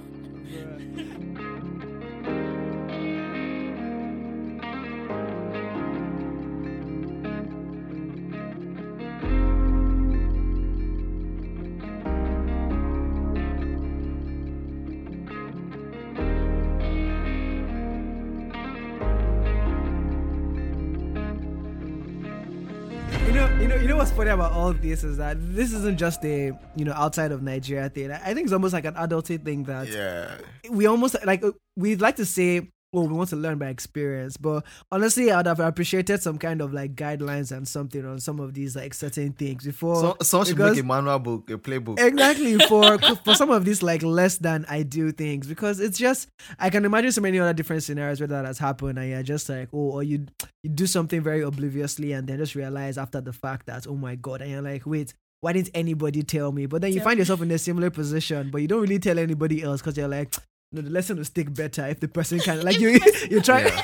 you try to put hints but and it's true because sometimes you tell people stuff and they'll just like even this conversation we're having right now about japaing and things like that. Obviously, you know, nobody wants to be bad belly.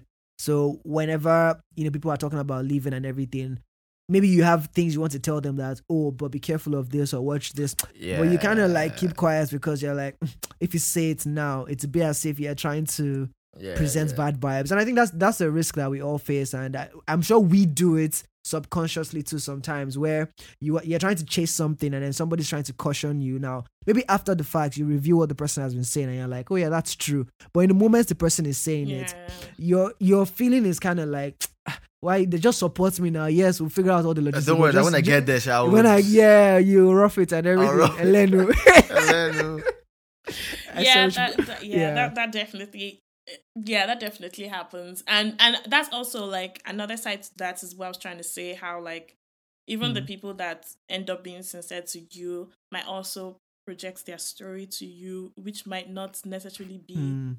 like the solution hundred percent Yeah. right? Because yeah, and because Mm. after like um that funding was exhausted, I think I got I got another like funding through my supervisor, which was also like another job, so that paid more of the fees, and then I um Mm. got like I applied for this like extra sort of funding that you apply to the school and tell them, oh. Excuse me, I'm too poor to pay my fees. Yeah. As if no, Had- even if I have the money, I'm not gonna. We call that we call that hardship funds. yeah, exactly.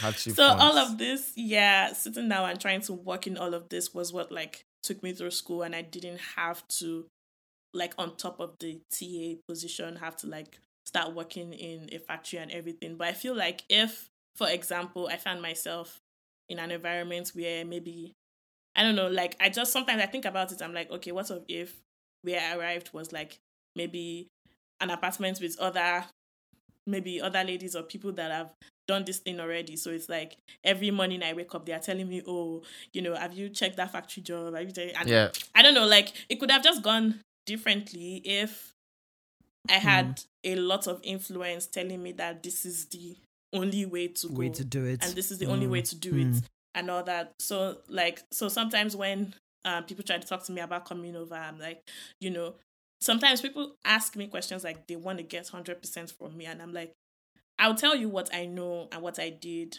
but Hmm. if you're going to this school like ask your supervisor these questions Yeah. check your websites for these things like yeah do these things because 100% it- your it might not be the way like even the application Yeah. process for example is so different even within my school because someone Mm. that went to the computer um, computer engineering computer science actually computer science department of the school had a different experience with the application and you know what if he chose to listen to just me and just you know so yeah um i try to like pass that message across to people as much as possible so i'm not saying that not doing factory work is bad or anything uh, if you don't have a choice uh please do it but make sure you've exhausted all the choices that you have and you know You that okay yeah. you've done your best and this is where this is taking you and then you just you know um, yeah, do I think that's a very good point because I think coming, coming, coming, coming to places, you always want a companion to guide you and people to help you out with stuff.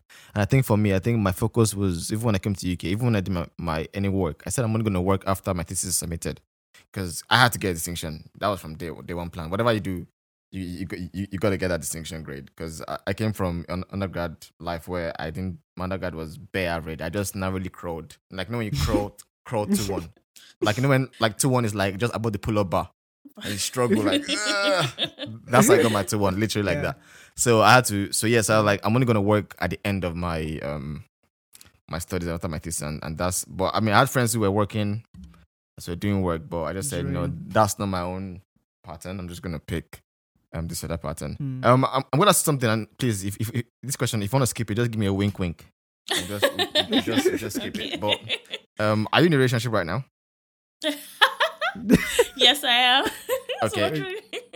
I am. so is your partner in Canada as well? Yes, yes, yes. Okay, so did you meet them there, or you you, you you met them in Nigeria? Oh, here.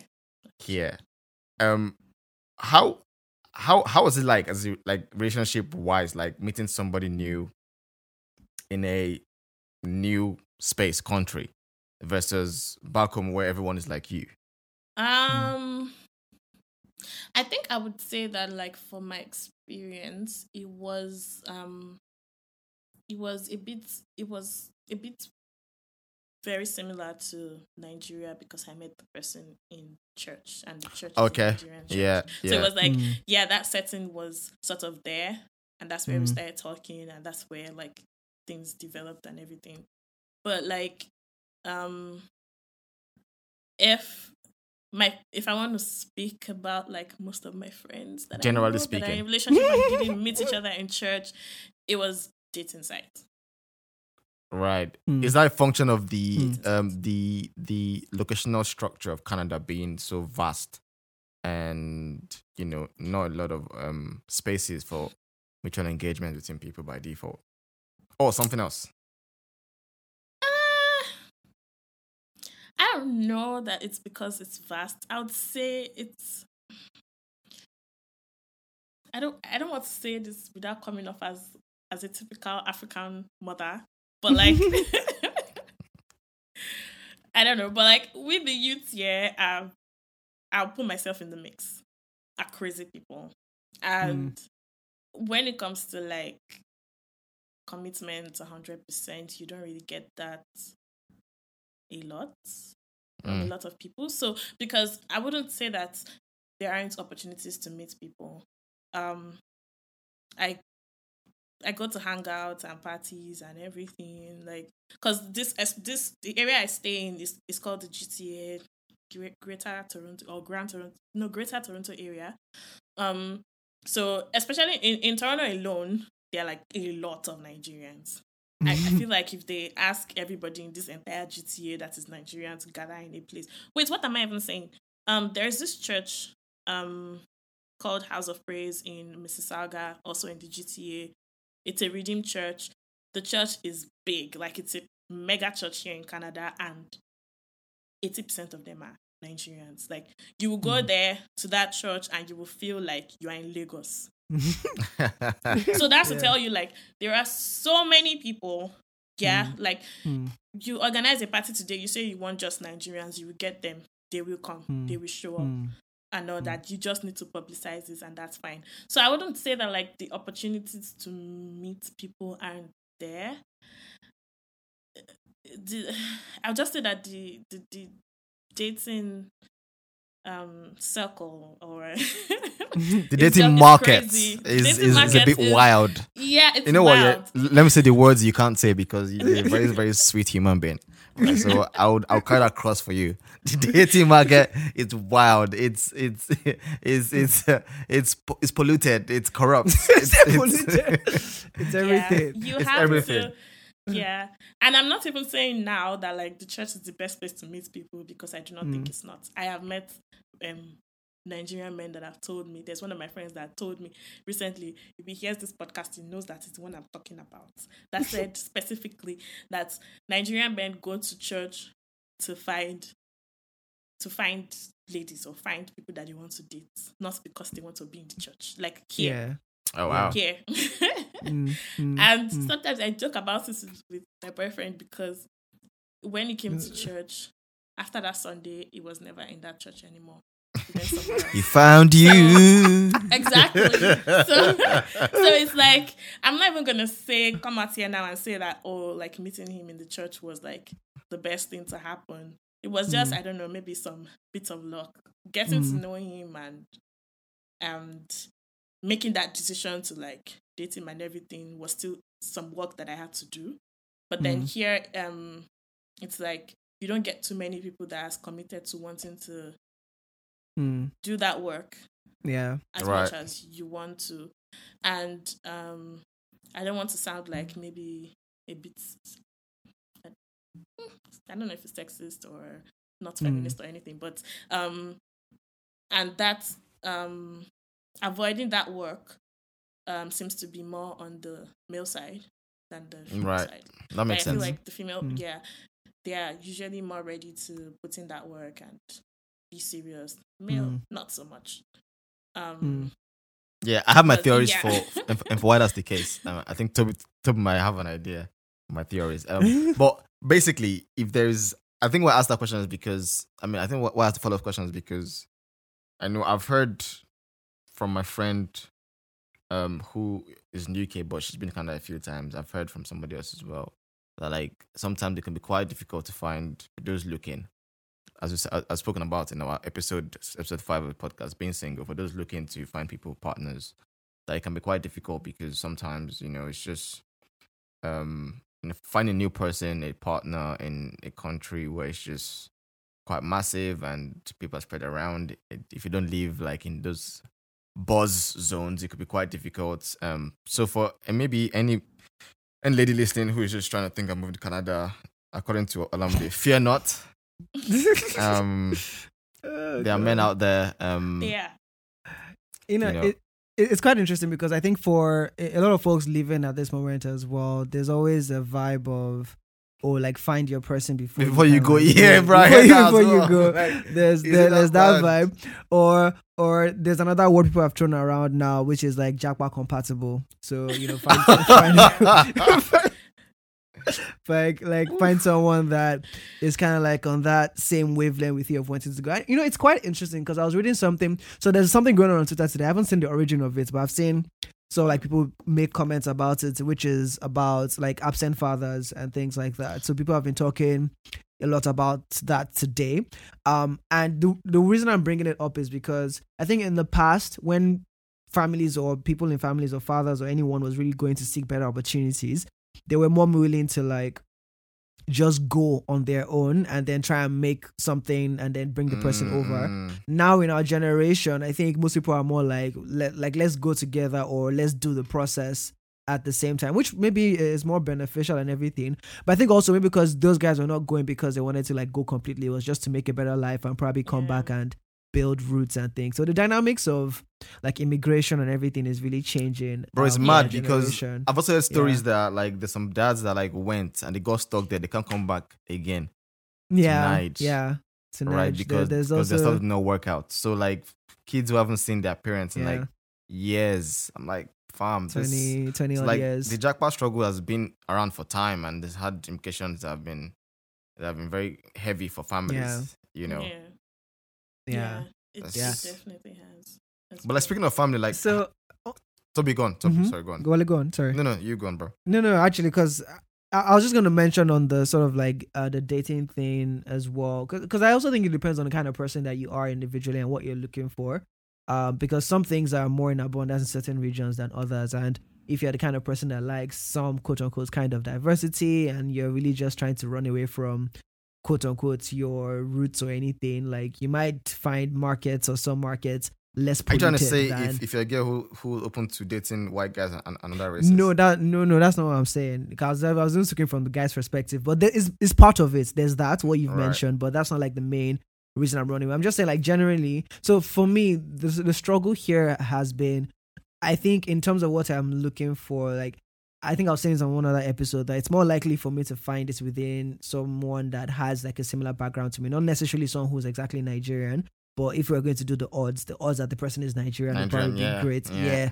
So all of those kind of things. And I'm kind of like in that phase where I'm really self-reflecting on that and trying to figure out, okay, like is that am I fine it being just that or you know, do I really need to tweak some of Something. the things that I'm looking for and all of those things. And again, these are factors that we now have to consider because we're not in our home country, right? Um Yeah.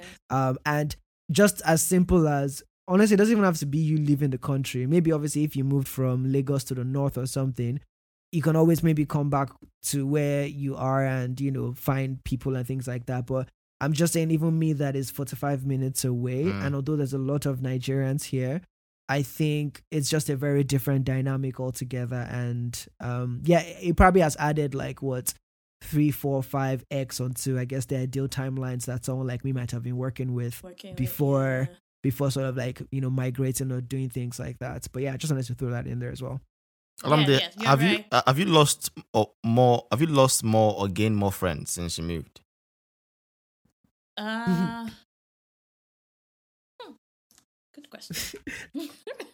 I guess it depends on the quality of friends you're measuring because I think there's a kind of Yeah, friendship I, would- that you I would say you move. more towards Yeah. quality than Uh, just numbers more- and acquaintances and icebreaker friends. No, I think I have. Uh, yeah, I think I have lost more than I Hmm. gained in terms of like quality. I, I, and I wouldn't say quality in terms of like the quality of the individuals. I'll say like Hmm. the quality of the friendship itself. Like what I Hmm. was getting from some of the people that I knew in Nigeria that I've had to separate from, um, is not. I- It's not. It's way better than like Hmm. what I'm getting from like most of the friendships here Mm, basically Mm. and and i think that comes from like the whole like even nigerians like when we get here i think we tend to also adapt that individualistic type Yeah. living. Mm. like no matter Mm. how much it is That like is 'cause so even if i say oh yeah there's the nigerian community there is the church everything blah blah at the end of the day everybody's Every still man sort for of, like, himself. Yeah. yeah, goes back to their own um corner and deal with their their their, their stuff themselves. So that way, the the quality of friendship is not the same. yeah, that's a very Yeah. mad um, point. as what you're yeah as what as what you're used to um initially. So I would say I I, I lost more from leaving Mm. Nigeria than I gained here. But Mm. at the same time, I would say maybe I'm. I don't know if I would say it's also because I'm growing. So There's also that. there's like, also yeah as that well. part where you are also trying to Filter. filter. Yes, you're trying to Mm. filter. You're trying to make sure that you're not letting in some negativity or some vibes that Yeah. that may not be agreeing with your with your spirit at that point. So it's like um, Yeah. it might be like both of them um working Mm. together. Both both might be contributing factors, but yeah, I think I, I did lose um Yeah. more than I gained. Well, it, like this point is interesting because um obviously I I have friends that are still in Nigeria, but even they're already experiencing that loss of friendship because most of the guys that they're friends with are or either Gone. japaing or Yeah. you know or, or have japa'd already. And you know, for me, I like to think of these things in terms of long term effects because we don't really know what like now we're saying that we're looking back and saying, oh, fathers that left and left their families, the long term effect was that they were kind of like absentee fathers. Yeah. I'm not sure they entered that situation projecting that was what's going to happen. So I'm now looking at what's happening in our generation where, you know, we don't have, if you look at weddings and things like that from our parents and aunties, there's always this like community feeling, oh, I've known you since you were a kid, all of those things. And, you know, they're able to come around and support, even when it comes to raising kids and all of these things. And so we're now stuck in this generation where we've not grown up in these environments to build maybe some of these necessary tools capable to do things alone as they would do people that grew up there. So you're moving context, but you're now stuck in this environment and you're losing your your close ties. Um, yes, you might still talk. Mm. There's technology that makes things easy. You can call, but it's still very different. Yeah. So I'm like just trying to project 20 years down the line, right? Because even if and what what you mentioned again um about even Nigerians once they get there still adopt this the environment if influences how they decide to Every yes, man might, they might not be as individualistic. Yeah, they might not be as individualistic as the you know maybe Ca- Canadians and things like that. But they there's an element of it that is very different from when you're back home. And so I'm thinking, I know people are saying, oh yes, let's all japa together and then we'll congregate when we get Lie, there. lie. But from what you're saying, from what you're saying, like that congregation doesn't exactly happen, right? So and then I'm now saying, considering that, now looking, you know, 15, 20 years down the line, like what does that mean for our generation and, you know, the relationships and every other thing that we're sort of like building? And it's partly a scary thought. Um, even though I'm the kind of person that tends to want to do things on my own and all of those things, I still understand the value of some of these other connections. and even within my family as well, I'm seeing that. Okay, for example, um, some of my family is in Nigeria, some are in the UK, and some of the kids have never seen each other.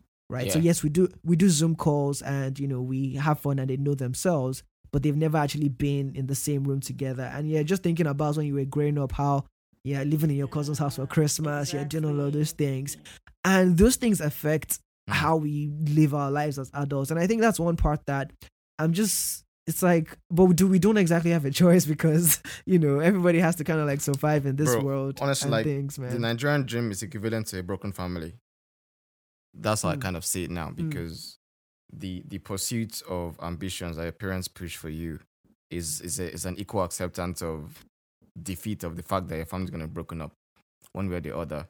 And the Mm. Nigerian jackpot system is Mm. also is is also equivalent to a broken community because that can be formed locally. But again, one can argue Mm. that the greater effects, positive side could be if the dreams come true for half of people who leave, then there could be some level of reward structure that they bring back to the continent or to the homeland later down the future. I don't know whether that's, that's going to happen. I don't know. Hopefully, I'm alive to Mm. see if that happens. Um, if not, I'll find out wherever I am. Um, yeah. but like for you, what's the dream?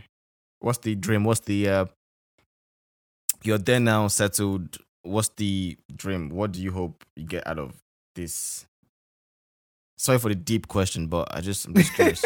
just to, Um, to, to wrap things so up. like um when you say dream like maybe where i i feel like i want to be in the next couple of years or Yep. I mean, I don't, I don't, I don't necessarily mean like work wise. Um, not to go that LinkedIn. Um, not not work wise, but I mean just like for me, I think about like maybe dream, like- answer first. Okay, so Yeah, for me, I, I think for yeah. me it's like when when I think about my life. So I think, okay, where am I going to be? Location physically, right? In like twenty years, and and I'm, and, and who am I going to identify as? Am I going to be a Nigerian man who lives in UK and just goes home every three months? Or twice a year, once a year, who has stuff in Nigeria that has connections, maybe maybe I have a land, a business, whatever. Or, or am I going to be a a fully fledged um, man, maybe we live in a different country um, that's not Nigeria as well? Or am I going to be a full UK citizen who um, I have no more ties um, back home? And my family, what would they look like? Would they look like a full fledged Nigerian family? Um, would they be family of the future in terms of kids with curly curly locks as we see on TV and and have no relation to Nigeria? You know, also like who who would I be as a person? Would I be would I be one of those men who, you know, feel like, okay, well, I think I've made it if I if I have a comfortable life in the UK or wherever I am, where I just have a house, a chilled, um, a chilled normal three bed house as Sana family will have, and I'm walking my dog when I'm 50. Is that is that is that going to be it, or is it going to be something else where I'm still pushing to the top and whatever my enterprise is? So I mean, I don't have my figured out yet. As you can see, I gave like many options.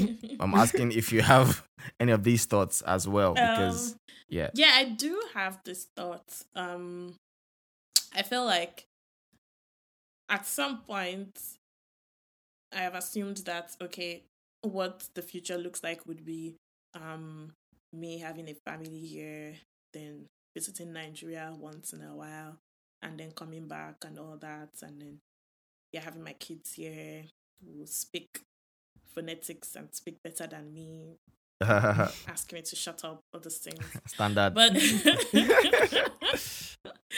but like um sometimes and when i have this thought sometimes i also think of the fact that um what if Ni- nigeria is better at the time i think my dream would be to have made enough money here to be able to move back to nigeria like i would um i mean i don't know how easily the educational system in Nigeria is going to develop over the years to meet up with Mm. foreign standards. Um, if not, like my kids will probably school here. But then like for me as an adult at like fifty or something, I think I would want to live in Nigeria. I would want to live with my people. Mm. Um yeah, I would want to you know, I don't know. I'd want to like go out, step out, and see, you know, people that look like me, where I don't have to Mhm. sort of rehearse uh communication. I mean, I feel like maybe after so many years, of course, I would have been used to it and everything, but I Mm. just I don't know. I guess what that is inherently projecting is a bit of like fear that I don't know how much I'm going to get used to this place enough to be Feel hundred like home. percent Yeah. comfortable and yeah, and make it feel like I don't know how much I'm going to be able to turn this place to my home. So Mhm. if in if by the time I'm fifty, like Nigeria is working, I think I would probably rather go back to Nigeria. Um, but I don't know if I'm fifty and somehow I don't know racism and all this stress does not exist, then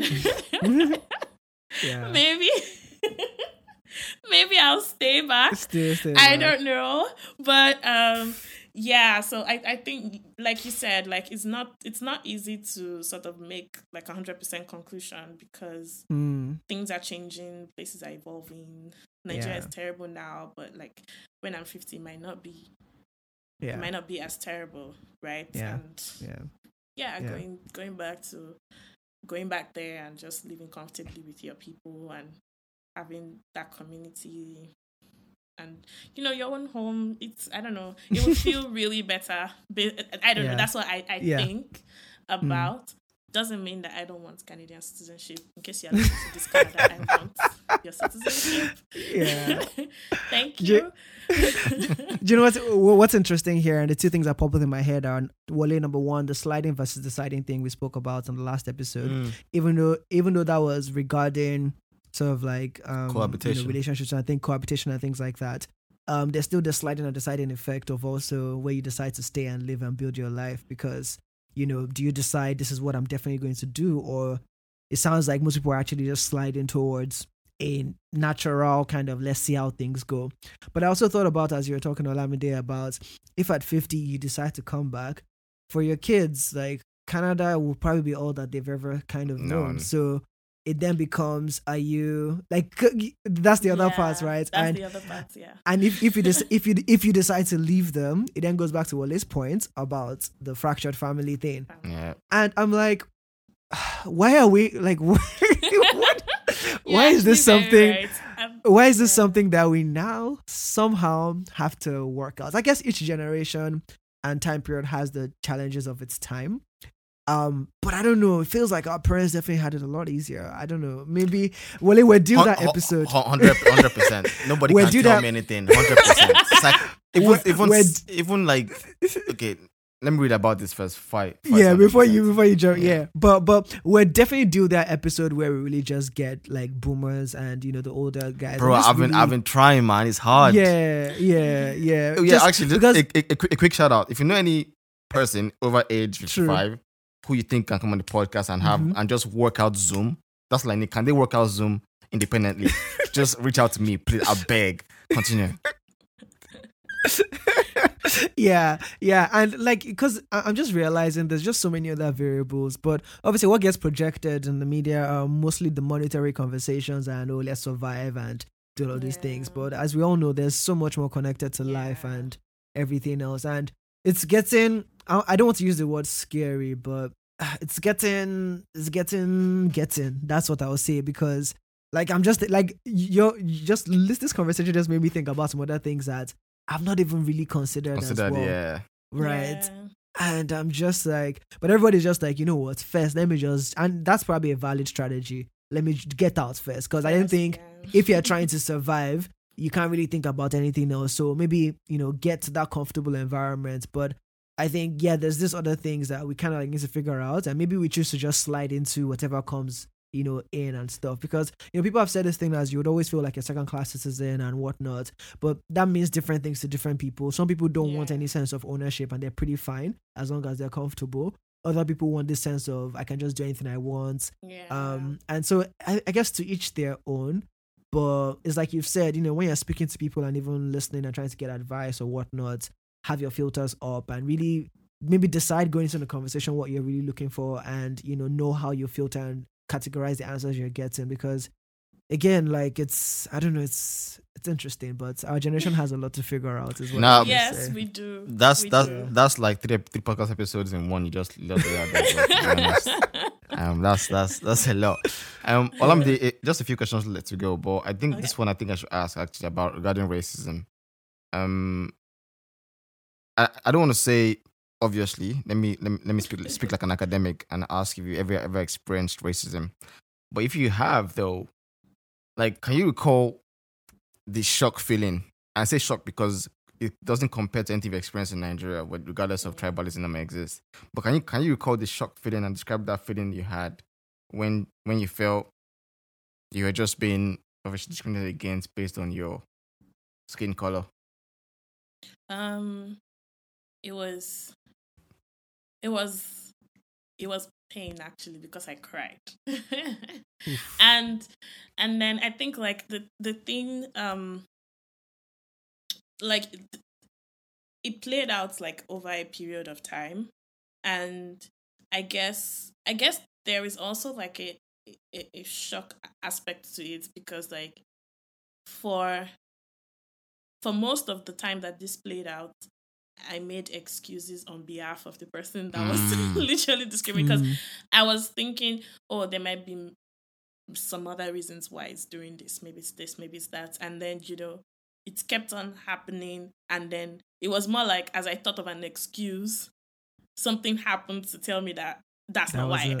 Mm. Mm. You know, that's not. And then at the end of the day, I then had it up to here. And then I just like burst into tears. I had to take myself out of the situation and all of that. And and the thing is like I would I would say that no matter how much a system here as at now, hopefully in the Mm. next few years when we go back to this podcast is not the same. But no matter no matter how much um a system tries to portray itself as oh we don't discriminate, um we we don't support racism, everybody is equal here, blah blah blah, all those things. It's you still encounter some of these things, Hundred whether in micro form or in major forms, and we are some we are then tasked with the emotional weight of trying to figure out how to deal with the situation in the best way that like favors you, I guess Yeah.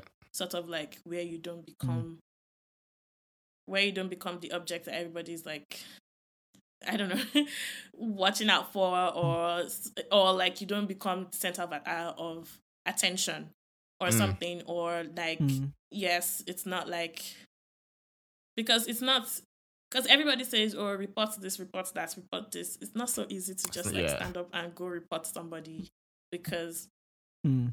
for example, like the racism thing that one that I do remember, the particular one, that's the first one that I said that made me Mm. bust into, into tears. I mean, I wouldn't even say that was the first one. I feel like there are some subtle ones where like you get into the bus and somebody stands up when you sit down, all those Mm. things. I feel like those ones, I'm just like, You know, for me, for can't me, for stand up. me, for That's me, your business. that, for me, oh, th- my heart is very weak.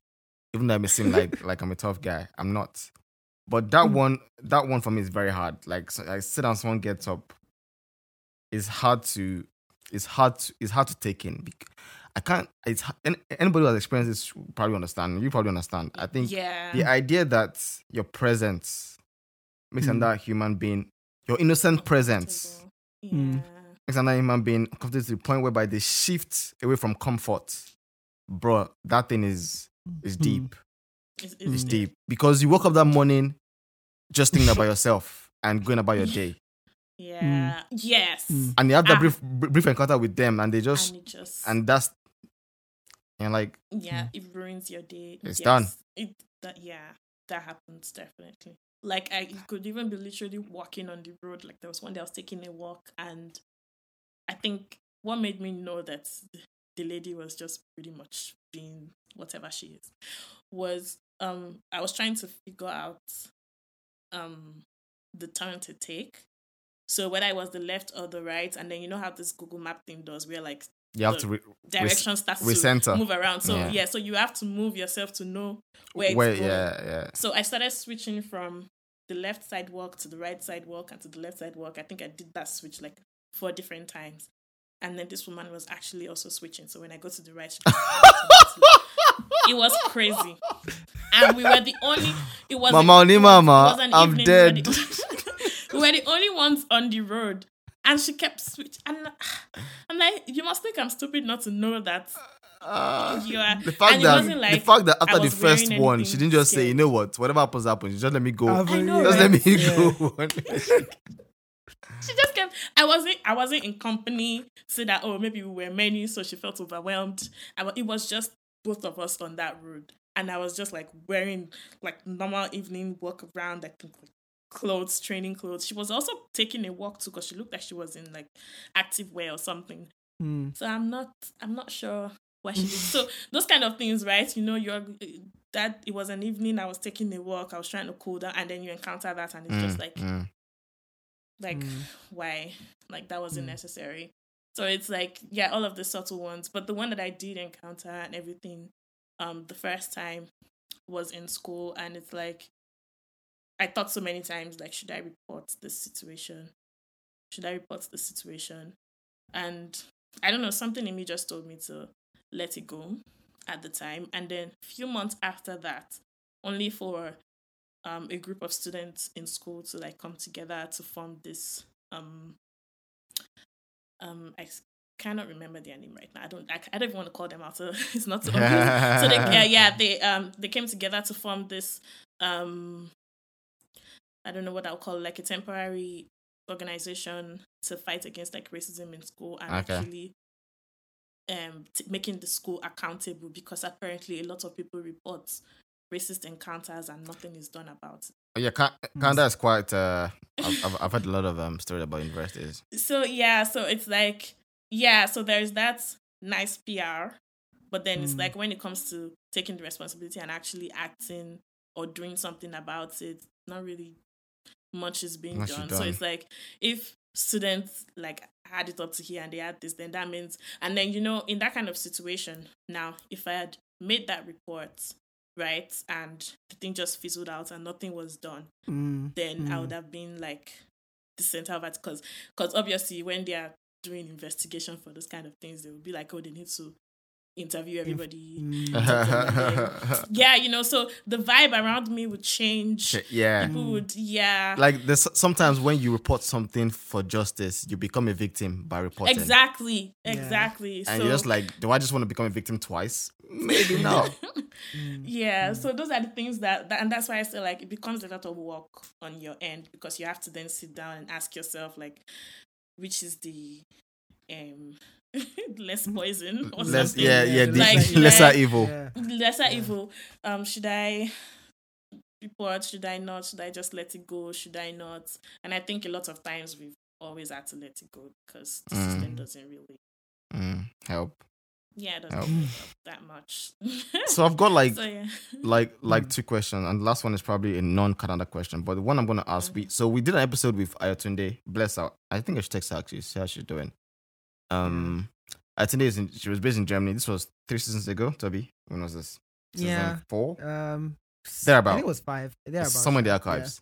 And we asked her. So there's this um, John Berry who who did a work um, piece of work on immigration and and acculturation, and he found like there's like three four strategies that immigrants often adopt. One of one of four when they move to a new place, right? And one involves integration, where pretty much you, what does it say here? You maintain an old culture while adopting a new culture okay, right? Um, assimilation is you reject the old culture, which is Nigeria in this case, or adopting Yeah. the new one, which is Canada.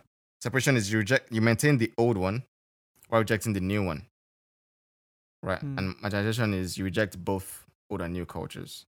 So on one new end, for the first one, you either maintain your, your Nigeria culture and you adopt the new culture as well. Assimilation, you reject Nigeria culture and you adopt Canadian culture. Separation, you maintain Nigeria culture while you reject Canadian culture. And finally, you reject both. So where do you where do you fit in that matrix? Do you think? um, I think it's um. Uh, so I I would say that like I don't have hundred percent on both ends. So there are some things in the Nigerian culture that I have definitely maintained, Maintained. And Mm. yeah, and there are some things in this culture that I've definitely taken in. Taken in. Um, Right. and I think like one of the things that I'll call out or call myself out on is like Mm. expression, like seeing seeing the way Mm. people express themselves. Um, in Nigeria, probably because I grew up around I don't know my parents and Mhm. other people that you know think like that and all that, but you know you see someone covered in a lot of tattoos, you already sort of have this Ah, yeah, yeah, yeah, yeah, yeah. Yeah. conclusion in your head that this person is definitely not good. Is a rebel, Mm. Amoita. or is on, or, or, or like the person is on dreads. Literally, a man that made his hair wearing earrings, or ladies that pierce their nose or pierce their belly button, everything. So. And th- that's just like examples of the ones that we see in Nigeria, but yeah, but when you get here, you see that there are different, many different ways that people sort of express, so self-expression, right?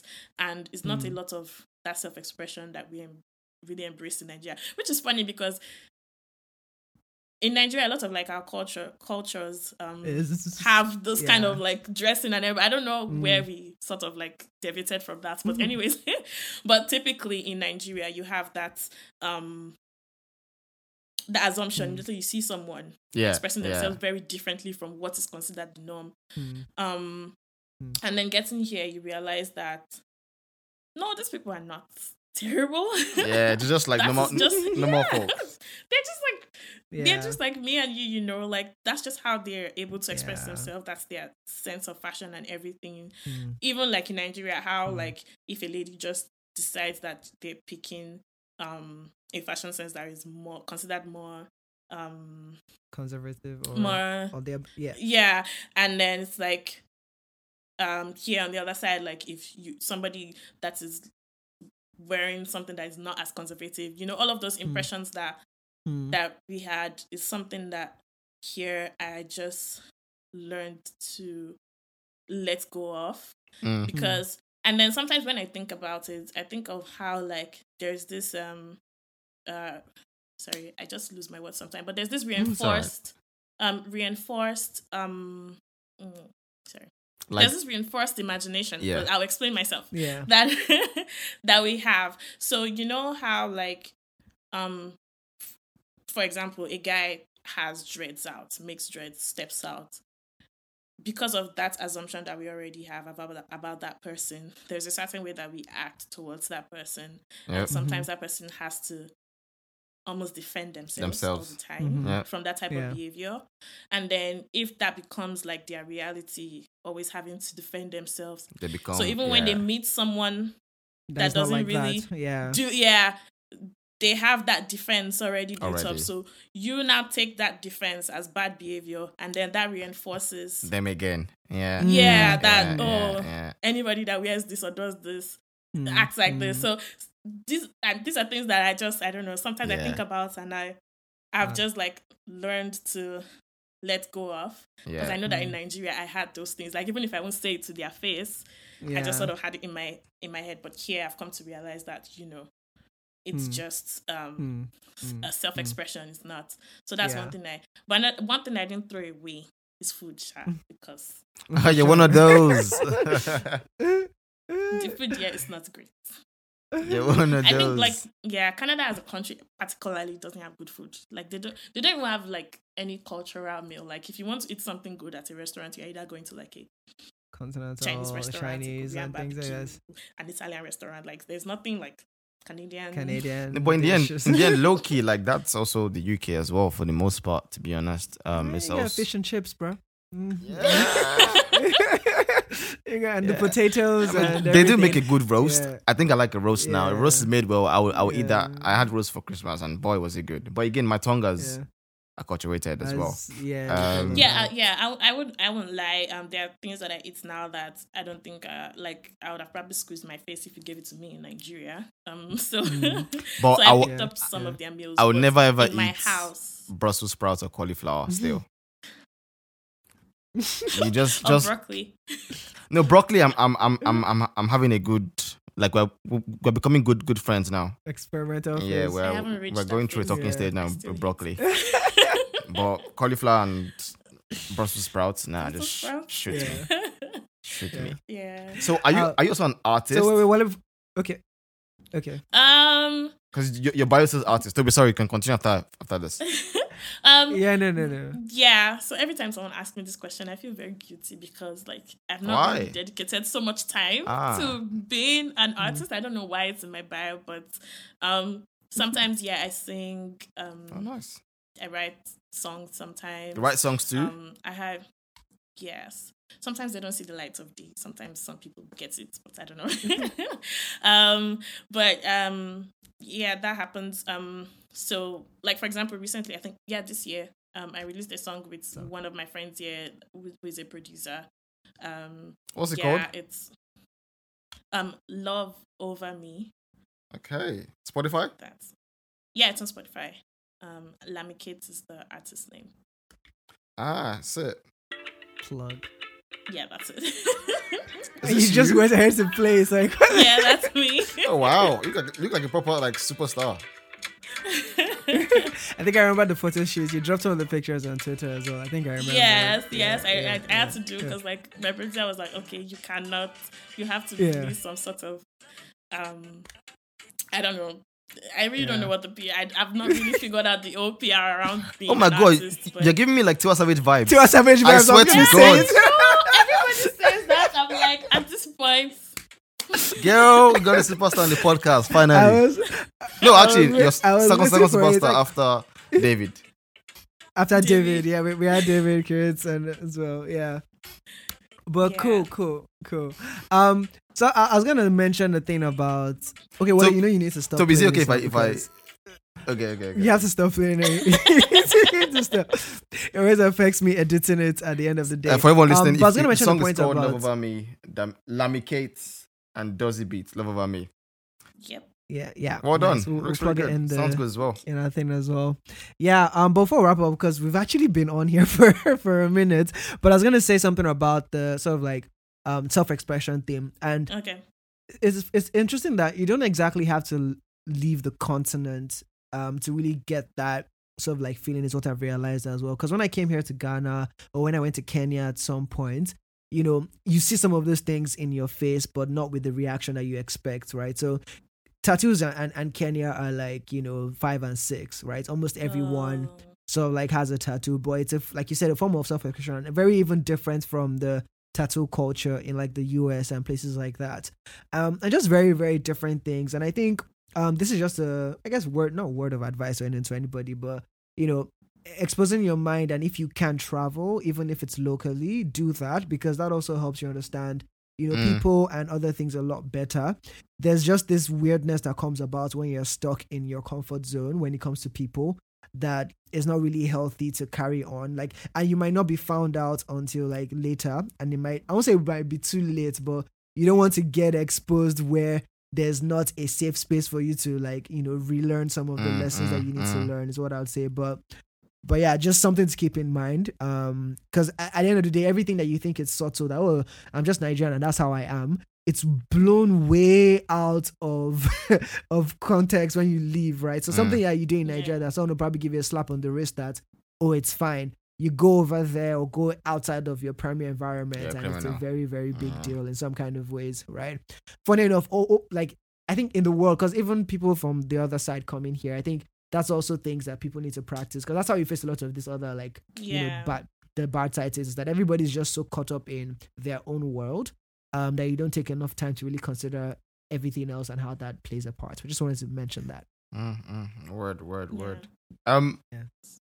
Honestly, like you're, I think you're one of the few guests that, because most guests, I think I tend to know them more than Toby. It's, it's like always a seventy percent, thirty percent, if not 80, Mm. 80 20 ratio. Um, but I think, Mm. yeah, I think you've been a great guest to be honest, and I think I'm glad you shared your stories in a very elaborate way. Um, it's always good to hear about Canada from a different lens because I, I I heard I heard a lot about Canada from different people. I, I think your lens as well has always been, always been different to what I've heard in, in some area, whether it's about the finance, whether it's about your experience in university because obviously I, I did, I'm doing I've done a PhD, so I, I'm I've thought about academia in Canada as well at some point. So mm. that's interesting to see. Um, and I, and I'm glad because mm. I think in your own case, like I think one thing that struck me as well from the conversation was that you kind of accept that there's still a lot of variety or there's still a lot of sliding that might happen as well. And and you kind of mm. understand that your own journey is unique, even though people might have lessons, advice, or here's the right way to live in Canada, here's the right way to become a Canadian. I think you've struck me as somebody who you mm. still you take that on one hand and but still on the other hand you go with what you can find on your own and merge what's relevant to you. I think that's very important because moving to a new country, most people follow words often blindly, follow lessons blindly, and I think it can lead down a, a hole that they don't need to end up in. You know, so so I really appreciate that on the podcast. And of course, thanks for mm-hmm. giving your time. Two hours on a call. I think I, I think I think I think it's a new record for us actually. Two hours. Wow. Yeah, For I, I think yeah, I've never seen like, two proper- oh one oh one on my on my timer before. on my timer. So yeah, so here's yeah, a new yeah, record. So you, I mean, it, um, WAEC distinctions, your school record distinctions. this one, this one again. So, and then you've done your you know, I think I, I I think you just keep hit, uh, hitting the bar wherever you go. So so big ups to you on that on on, on that one. And Yeah. obviously, I think we still have a lot of Canadian um, listeners as well because from our data. So I think I like to link people up. So if anybody wants to follow you on Instagram, they can find you at Lammy Lammy Kate. That's L A W M Y Y. K A T. T-E. Yeah, is K is K your middle name? Yeah. Um, not my middle name. It's Okay. like one of the last names my parents just said. to me. Ad. Ah, okay. And- Okay. But I just picked it out. Yeah, from it- yeah. It works well. Yeah. It works well. It works Yeah. well. It works Yeah. well. But yeah, Yeah. Lami, thank you so much for your time as well. And I know it's about 4 p.m. over there, so probably have some some catch, catching up to do your day. But thank you so much for coming. I'm going to give you a follow on Instagram. I hope everyone who listens as well can do the same as well. And your song, I'm going to add your song to my playlist. Superb, Tiwa Savage vibes. You know. Thank you. nice, nice, nice. but yeah, thank you so Cool. much, and have a good day and have a good week. And thanks for joining the podcast. All right, goodbye, Thank everybody. you. Thank you so much. All right then. Bye-bye. guys. Bye. Bye.